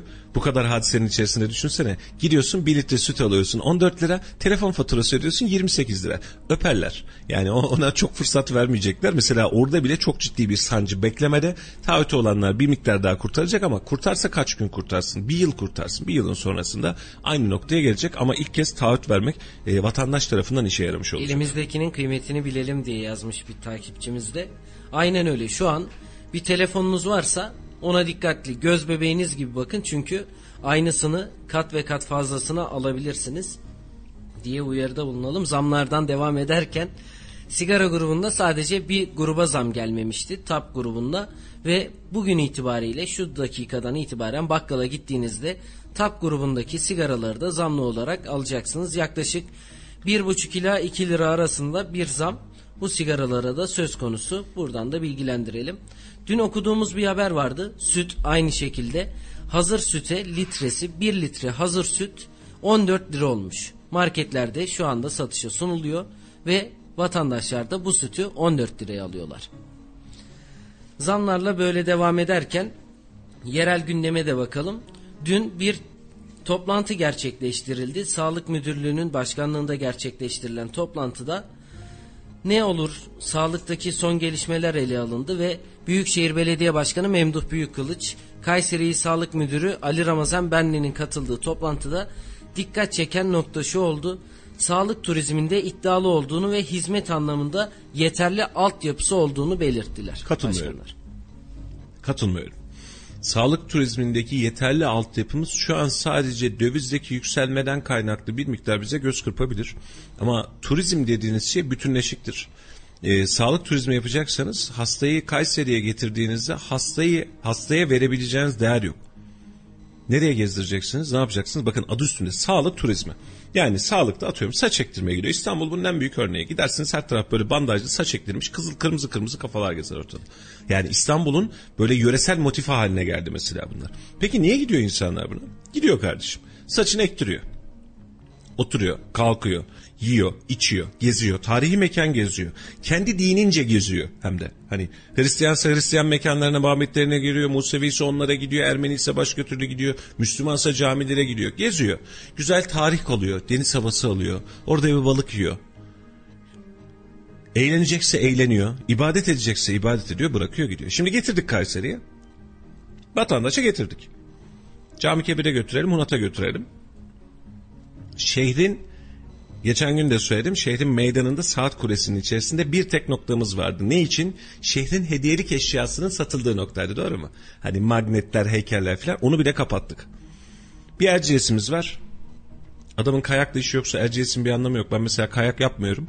Erciyes'e gittiğim zaman bana zulüm geliyor. Ya bu soğuğa niye geldik diyorum. Hani en fazla bir sucuk ekmek yaparsan yaptırırsan onu da güç yetmiyor bizim için artık da turistine hadi yeter. Bu kadar. Ben kayak yapmıyorum. Kayak yapmayı da hem bilmiyorum hem sevmiyorum. Benim için Erciyes'in turizmsel kısmı yok. Şimdi turist için de aynısını düşün. Adam hasta. Saç ektirmiş kayak mı yaptıralım adama? Diş yaptırmış kayak mı yaptıralım adama? Hastalık halinde bunu yapar mısın? Düşünürüm. Şimdi peki Kayseri'de başka sağlık turizmi için altyapımız ne var? Yine söylüyorum katılmama sebebim şu. Hastanelerimiz buna hazır mı? Yüzde elli. Hani yüzde elli ihtimalle hazır. Ama şehir buna hazır mı? Bu turizme hazır mı? Yok. Onun için ne yapıyoruz? Sağlık turizmi broşürlerimizde Kapadokya'yı Kayseri'nin içerisine inşa ediyoruz. Sonra da Rasmarı çıkıyor açıklama yapıyor. Siz böyle yapıyorsunuz bak Kapadokya'ya sahip çıkıyorsunuz diye. Adam haklı bizimkiler de haklı. Başka bir şey kalmadı elimizde. Kış günü lütfen şu dışarı bir çıkın. Biz kaç tane turist görebiliyoruz dışarıda? Ben gençliğim yıllarını anlattım işte biz işte Anadolu Lisesi'ydi bizimki. Karşımıza turist çıkacak da biz turistle konuşacağız diye meydan, meydanda turist avlardık ve mutlaka da bulurduk iyi kötü bir şekilde. Aa turist var, kafile var gidelim konuşalım diye. Ben şu anda da meydanı kullanıyorum bazen. Bazen yürüyerek gidiyorum çarşı işlerinde. Ve meydanda ben turist falan göremiyorum. Turistin gelmesi için de bir sebep yok. İşte kapalı çarşın var. Peynirciyle başlıyorsun, plakçıyla çıkıyorsun, kasetçiyle çıkıyorsun. E, yok. E, diğer tarafta çarşının içerisinde e, sucuk var, altın var, pastırma var, başka ne var? Kuru yemiş var, baharat var, bakliyat var. Yine yok. Ve sonra diyoruz ki biz sağlık turizmi yapacağız. Valla kusurumuza bakmasınlar. Kazın ayağı çok öyle değil. Umudumuz öyle. Evet bu umuttan çok fazla isteriz. Ama açık söylemek gerekirse Mehmetciğim e, çok hani böyle yani çok böyle güzel havalar yaratıyoruz. Böyle güzel cümleler kullanıyoruz ama altyapısını yapmadığınız için üst yapısı olmaz. Üst yapı yaptığınızı zannedersiniz yarın bir gün çöker. Evet bunları değerlendirirken dün önemli gelişmeleri yayınımızın ilk dakikalarında da bizler belirtmiştik. Asgari ücret toplantılarının üçüncüsü yapıldı ve son belirlenen rakam dördüncü toplantıda yani pazartesi günü açıklanacak. Bizler de onu bekliyoruz. Tüm vatandaşlar da şu an onu bekliyor. Açıklamalar dün bir nebze geldi. TİSK tarafından dediler ki biz öyle bir açıklama yapmadık. Peki biz vatandaşa gittik. Laf Sokak'ta ekibimiz de vatandaşa sordu. Asgari ücret ve emeklilik maaşı ne kadar olmalı diye sorduk. Hep beraber dinleyelim ardından konuşalım. Asgari ücret görüşmeleri sürüyor. Biz de Laf Sokak'ta ekibi olarak Kayseri halkına asgari ücret ve emekli maaşından neler beklersiniz diye sorduk. Bakalım nasıl cevaplar aldık. Emekli maaşı, beklenti iyi. AK Parti Cumhurbaşkanımız ne verirse o onayımız. Para yok demesin millet hep bak karınca gibi yemek yiyorlar mağazalarda elleri dolu. Başbakana suç bulmasınlar. Zam geldi zam geldi o ne yapsın? Peki geçinebiliyor musun? Geçiniyor çok şükür. Niye geçinemeyelim? Herkes vallahi yiyor, içiyor, geziyor, tozuyor. Karınca gibi kaynıyor çarşılar. Baksana ellerimizde poşetler. Peki bazı vatandaşlarımız geçinemiyoruz diyorlar. Mahsus söylüyorlar. Cumhurbaşkanı kötülemenin için. Niye geçinemezsinler kızım? Her şey var Allah'a çok şükür. Şeylik darlık var mı? Bolluk var. Para var. Kıtlık mı var? Mahsus yapıyorlar. Şu anda bu anlattığınız insanlar en düşük maaş alan insanlar, en zor geçinen bir insanlar. Bunların askeri ücreti en az 5 milyar olması lazım. Vatandaş çok zor durumda. Bir taraftan mecliste 5 maaş alan var, 6 maaş alan var. Şöyle bir gezin vatandaş aç geziyor. Yani bizim ülkemiz gittikçe zora gidiyor ya. Zaten beklentimiz e, şimdi işçilerimizin hakkının öncelikle savunulması gerekiyor. Emeğinin karşılığının verilmesi gerekiyor. E, şu anki enflasyona göre en aşağı asgari ücret 4000-4500 e, falan olması lazım. Emeklere de gelince e, onlar da ona keza aynı şekilde e, geçim sıkıntısı yaşayan çok emeklilerimiz var. Onların da gerekli e, yeteri kadar zam almaları gerekiyor. Bakalım inşallah takdir ilahi hakkımızda hayırlısı olsun. Beklentilerimizin karşılığını alırız inşallah diye umut ediyorum ben. Vallahi açıkçası beklentim bunların vereceği bir e, fiyat e, yoksa Fakat beklentim çok dediği gibi arkadaşımın emekli ve asgari ücretli şu anda çok zor durumda geçinemiyor. Ben de şahsen emekli bir e, devlet memuruyum. E, Devlet ikinci dereceden emekli bir devlet memuruyum. Ona nazaran inanın evime bir yağ alamaz oldum. Bir kilo peynir götüremez oldum yani. O kadar zor durumda ki şu anda emekliye hiç tereddütsüz tereddütsüz 5 bin liranın altında maaş alan işçi ve memur emeklisine seyyanen 1500-2000 lira zam verilmesi lazım. Seyyanen çok acil. Gerçekten çok zor durumdayız. O kadar piyasa bir alışveriş merkezlerini geçsinler. Yani bir ürün yerinde durmuyor ki. Bir, bir gün önce aldığımız 10 liraya aldığımız ürün bir gün sonra 20 liraya çıkmış. Yani çıkmış hala ülkeye ceklerle caklarla edeceğiz yapacağız demeyle bu işler olmaz. Gerçekten insanlar cinnet geçirecek hale geldiler yani. Çok zor durumdayız yani. Yetişemiyorum ben tek maaşlı bir insanım. İnanın evime bir kilo şöyle güzel bir peynir alıp gidemez oldum yani. Ama gene de bunlardan vereceğinden pek bir beklentim yok. Çünkü ekonomi bitmiş yani. Ülke iflas etmiş yani. Ne verecekler yani? Yüzde beşine, yüzde onuna. Yani e, kendileri beş on yerden maaş alıp ondan sonra çıkıp şundan bundan bahsedip insanların aklıyla alay etmenin, oynamanın, insanların psikolojisini bozmanın bir an Az en az 5 lira. Zaten önümüzü de göremiyoruz. Hani uçurum kenarı derler ya. Orada yaşıyor. Ben şimdi çocuğa bir şey alacağım, malzeme alacağım. Nereden baksan 100-150 lira tutar şurası. Ya burada düğme istiyor, çıt çıt istiyor. Düğme, fermuar, bağcık, polar, desenli, desensiz, düz. Bunların hepsi para. Nasıl olacak bu iş? Ya benzine, mazotayı durmadan zam geliyor. Emekli misiniz? Emekliyim evet. Geçinebiliyor musunuz? Geçiniyorum öyle geçiniyor. Muhannete muhtaç olmamak için geçiniyoruz. Meyveyi ben e, sadece haftada bir defa portakal alır. Başka bir şey almam. Çünkü hepsini alayım derseniz açılıyorsun. En az 3500 lira olması lazım. 3500'den yukarısı. Yani 3500'e de burada bu hayat şartlarda biraz zor.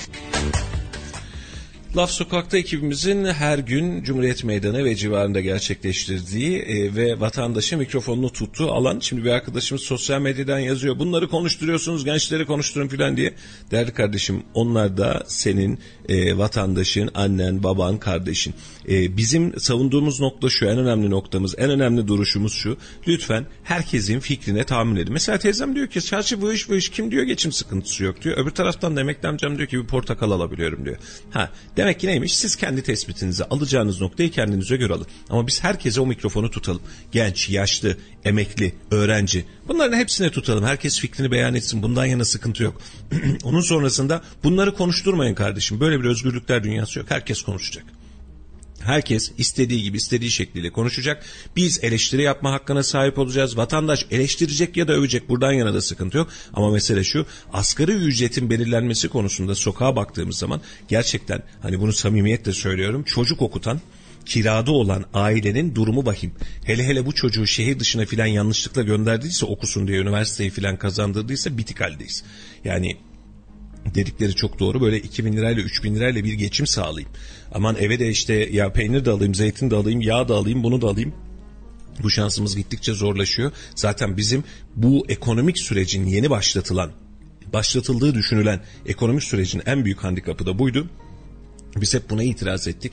Vatandaşın geçim darlığına düşmesi, geçimi darlandırılması ve alabileceği şeyleri alamayacak hale gelmesi bizim en büyük problemimiz.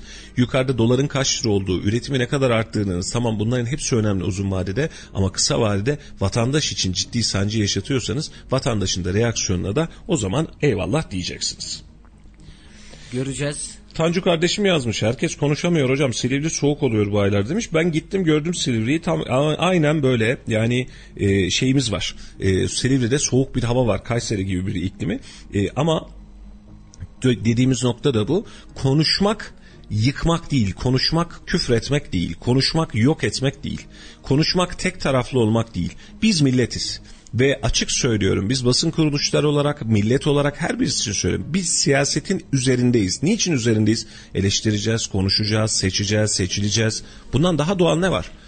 Ve bu eleştiriyi yaparken eğer küfür etmiyorsanız, hakaret etmiyorsanız, devleti yıkmaya çalışmıyorsanız, bakın hükümeti demiyorum, devleti yıkmaya çalışmıyorsanız, sizin bu anlamda yapacağınız eleştirinin Silivri Soğuktur'a bağlanması bu milletin son 5 yılda özellikle 15 Temmuz sonrasında yaşadığı hatta balyoz davalarından sonra yaşamaya başladığı en büyük handikap. Hiç kimse konuşmasın. Böyle bir dünya yok. Hukuk sizin için var. Hukuk sizin hakkınızı savunmak için var. Ve hukuku bu hale getirerek ya da bu halde bir algıya düşürerek ortaya çıkarttığımız tabloda vatandaş bile ya derdi var ya vatandaş yani gayet normal bir şekilde ben sıkıntım var kardeşim diyecek. Bunu söylerken bile bir taraftan korku var. Acaba yüzüm görünüyor, elim görünüyor yarın bir gün beni de alırlar mı diye. Çünkü aldıklarımız var sokakta. Bunlar da sıkıntıya yol açıyor. Aynen öyle. Evet yavaş yavaş da gündemi toplamak gerekirse sabah saatlerinde yapılan operasyonu yeniden hatırlatalım. Sabah bir şafak operasyonu düzenlendi. Koca Sinan ilçesi Fevzioğlu mahallesinde uyuşturucu satıcılarına yönelik bir operasyondu. 350 polis katıldı ve 50 tane 50 kişi gözaltına alındı. Önümüzdeki saatlerde detayları netleşecek. Detaylar geldikçe de sizlere aktarmaya devam edeceğiz diye belirtelim. Evet bir de yol durumuna bakmak istiyorum. Sabah iş ve iş giriş ve çıkış saatlerinde yol durumu bazı noktalarda tıkandığımız bölgeler olabiliyor. Bununla ilgili her zaman sabah saatlerinde gördüğümüz noktalar var. Bu noktalardan birisi Mustafa Kemal Paşa Bulvarı. Bazen yolun karşı tarafı oluyor. Şehir merkezine giden istikamet. Bazı bazen de Talas'a giden istikamette tıkanıklar olabiliyor. Bugün şu dakika itibariyle Mustafa Kemal Paşa Bulvarı'nda Melik Gazi Belediyesi'nden Talas'a giden istikamette bir trafik yoğunluğu var. Bu Acıbadem istikameti. Acıbadem istikametinde. Bu bölgedeyseniz dikkatli olun çünkü alternatif yol gözükmüyor şu an itibarıyla. Sizlere de bu bölgedeyseniz dikkatli olmanız konusunda bizler de uyarıda bulunalım. Diğer noktalarımızdan birisi de Osman Kavuncu Bulvarı özellikle karayollarının bulunduğu kısım. Bu bölgede de trafik yoğunluğunun olduğunu belirtelim. Efendim e, gündemimiz e, yoğun ama gündemimizin en önemli meselesi ne yazık ki son birkaç aydır her birimiz için ekonomi, zam, olanlar, bitenler. E, zamana sabrederek bakmak gerekiyor. Eleştirerek bakarken bir taraftan da belki de toparlamak gerekiyor. E, vatandaşımızın gelen zamlar karşısında inşallah önümüzdeki süreçte çok ihtimal dahilinde vermesem de gelebilecek asgari ücret emekli zammı memur zammı dahilinde bir nebze daha psikolojik olarak en azından nefes alacağını düşünüyoruz. Tabi bunlar bize %50'ye yakın artışlar enflasyon oranında da yeniden dönecek bize ama vatandaş en azından bir ay birkaç ayda olsa bir nefes alacak. E, yetkilileri de aynı noktadan aynı duruştan sesleniyoruz. Milleti olmayan bir devlet olmaz. Milleti önce sağ salim bir ayakta tutmak lazım. E, eğer bir yere doğru evrilteceksek milleti hani mesela daha az tüketsin, daha çok az yurt dışından gelen mal tüketsin gibi e, bunların yöntemleri bu tür keskin çizgiler değil. Alışkanlıklarımız, çoluğumuz, çocuğumuz, ihtiyaçlarımız, sağlık ihtiyaçlarımız gibi e, bu anlamda sorunlu dönemler yaşıyoruz, yaşatıyoruz vatandaşa. E, bu yaşananların da e, lafa yansıması, söze yansıması, yayına yansıması, sokağa yansıması, sokaktaki e, muhabbete yansıması sokaktan kastettiğim gayet normal. Duruşumuz bizim bu anlamda çok net. Bir sandığın bu anlamda çözüm olacağını düşünmeyenlerdenim. Çünkü sandığın içerisinden bir şey çıkmayacak. İşte ne verirseniz kuru iradeniz bir kağıt parçası bir zarf çıkacak. E, ama mesele sandıktan daha öte milletçe yaşadığımız ve yaşayacağımız pozisyonları değerlendirip yeni bir süreç oluşturmak, milletçe toparlanmaya ihtiyacımız var. Burada hükümeti eleştireceksek eleştireceğiz. Muhalefeti eleştireceksek eleştireceğiz. Yanlışa yanlış diyeceğiz. Doğru bir sentez bulacağız. Bilim kurulu oluşturduğumuz gibi pandemide e, biz çeşitli kurullar oluşturacağız. Sivil toplumlarla ve her fikri açık. Herkese açık. Yani bunun içerisinde vatanı bölme derdi olmayan herkese kapılarını açan ama mesele itibariyle eğitimi, ekonomiyi, istihdamı, üretimi, bizim iş gücümüzü, iş gücü niteliğimize, yurt dışına çıkartabileceğimiz malın niteliğini değiştirebilecek komisyonlara, kurullara, bilim kurullarına ihtiyacımız var. Sonucumuz şu mesela bunu hep konuşuyoruz. Ee, biz üretim üstü olalım Çin gibi olalım. Tamam her şeyimizi 1 dolara 2 dolara satalım. Biz bunu istemiyoruz. Biz milletçe bunu hak etmiyoruz. Biz marka üretebilen bir toplumuz. Marka üretebilen bir sanayimiz var bizim. Yurt dışında bizim bayrağımızı sallandıran bizim, bizim bayrağımızı sallayan markalarımız var. Marka değerleriyle biz kaliteli ürün yaparak ancak bu sıkıntıları uzun vadede aşabileceğiz. Yani Türkiye dünyanın yeni Çin'i olma yolunda ilerlediğimiz noktada tamam iş gücümüzü ucuzlatalım ama biz Çin'dekiler gibi değiliz. Bir barakada bir pirinç tarlasının kenarında ya da 50 metrekarelik evde 20 tane insanla filan yaşayamıyoruz biz. Bugün yaşayamadık. Bizim aile yapımız da buna müsait değil. Kültürümüz de buna müsait değil. Bunun için değerlendirmeleri yaparken buna göre yapmakta fayda var. Buna göre değerlendirmekte, buna göre bakmakta fayda var. Memleketin ahvali için milleti rahatlatmaya ihtiyacımız var. Hem psikolojik, hem madden, hem manen. Bu rahatlığa ihtiyacımız var. Ve vatandaşa eğer siz ya kardeşim idare edin bu parayla diyorsanız vatandaş eder. Vatandaş milleti için, devleti için bunu yapar. Bakın çok net söylüyorum. Vatandaşın yüzde sekseni, yüzde doksanı koşulsuz bunu yapar. Ama bir şartla. Bana bunu söyleyen arkadaş da bunu yaparsa. Sen zenginleşirken ben fakirleşeceksem ve sen zenginleştiğin için ben sana daha fazla oy vereceksem, seni daha fazla dinleyeceksem bunun adı adalet değil. Oturacağız oturduğumuz yerde, bakacağız. Duruşumuza bakacağız. Ondan sonra vatandaşa diyeceğiz ki bak kardeşim ben de yemiyorum. Bak kardeşim benim de durumum bu. Lüksün tamamından vazgeçiyoruz. Biz artık daha ekonomik, daha ergonomik yaşayacağız. Bunu yaparken de bunu zaman içerisinde şu şu şu basamaklarla yapacağız diyeceğiz. O zaman da vatandaş diyecek ki tamam haklı. Adam ne diyorsa biz de bunu yapalım.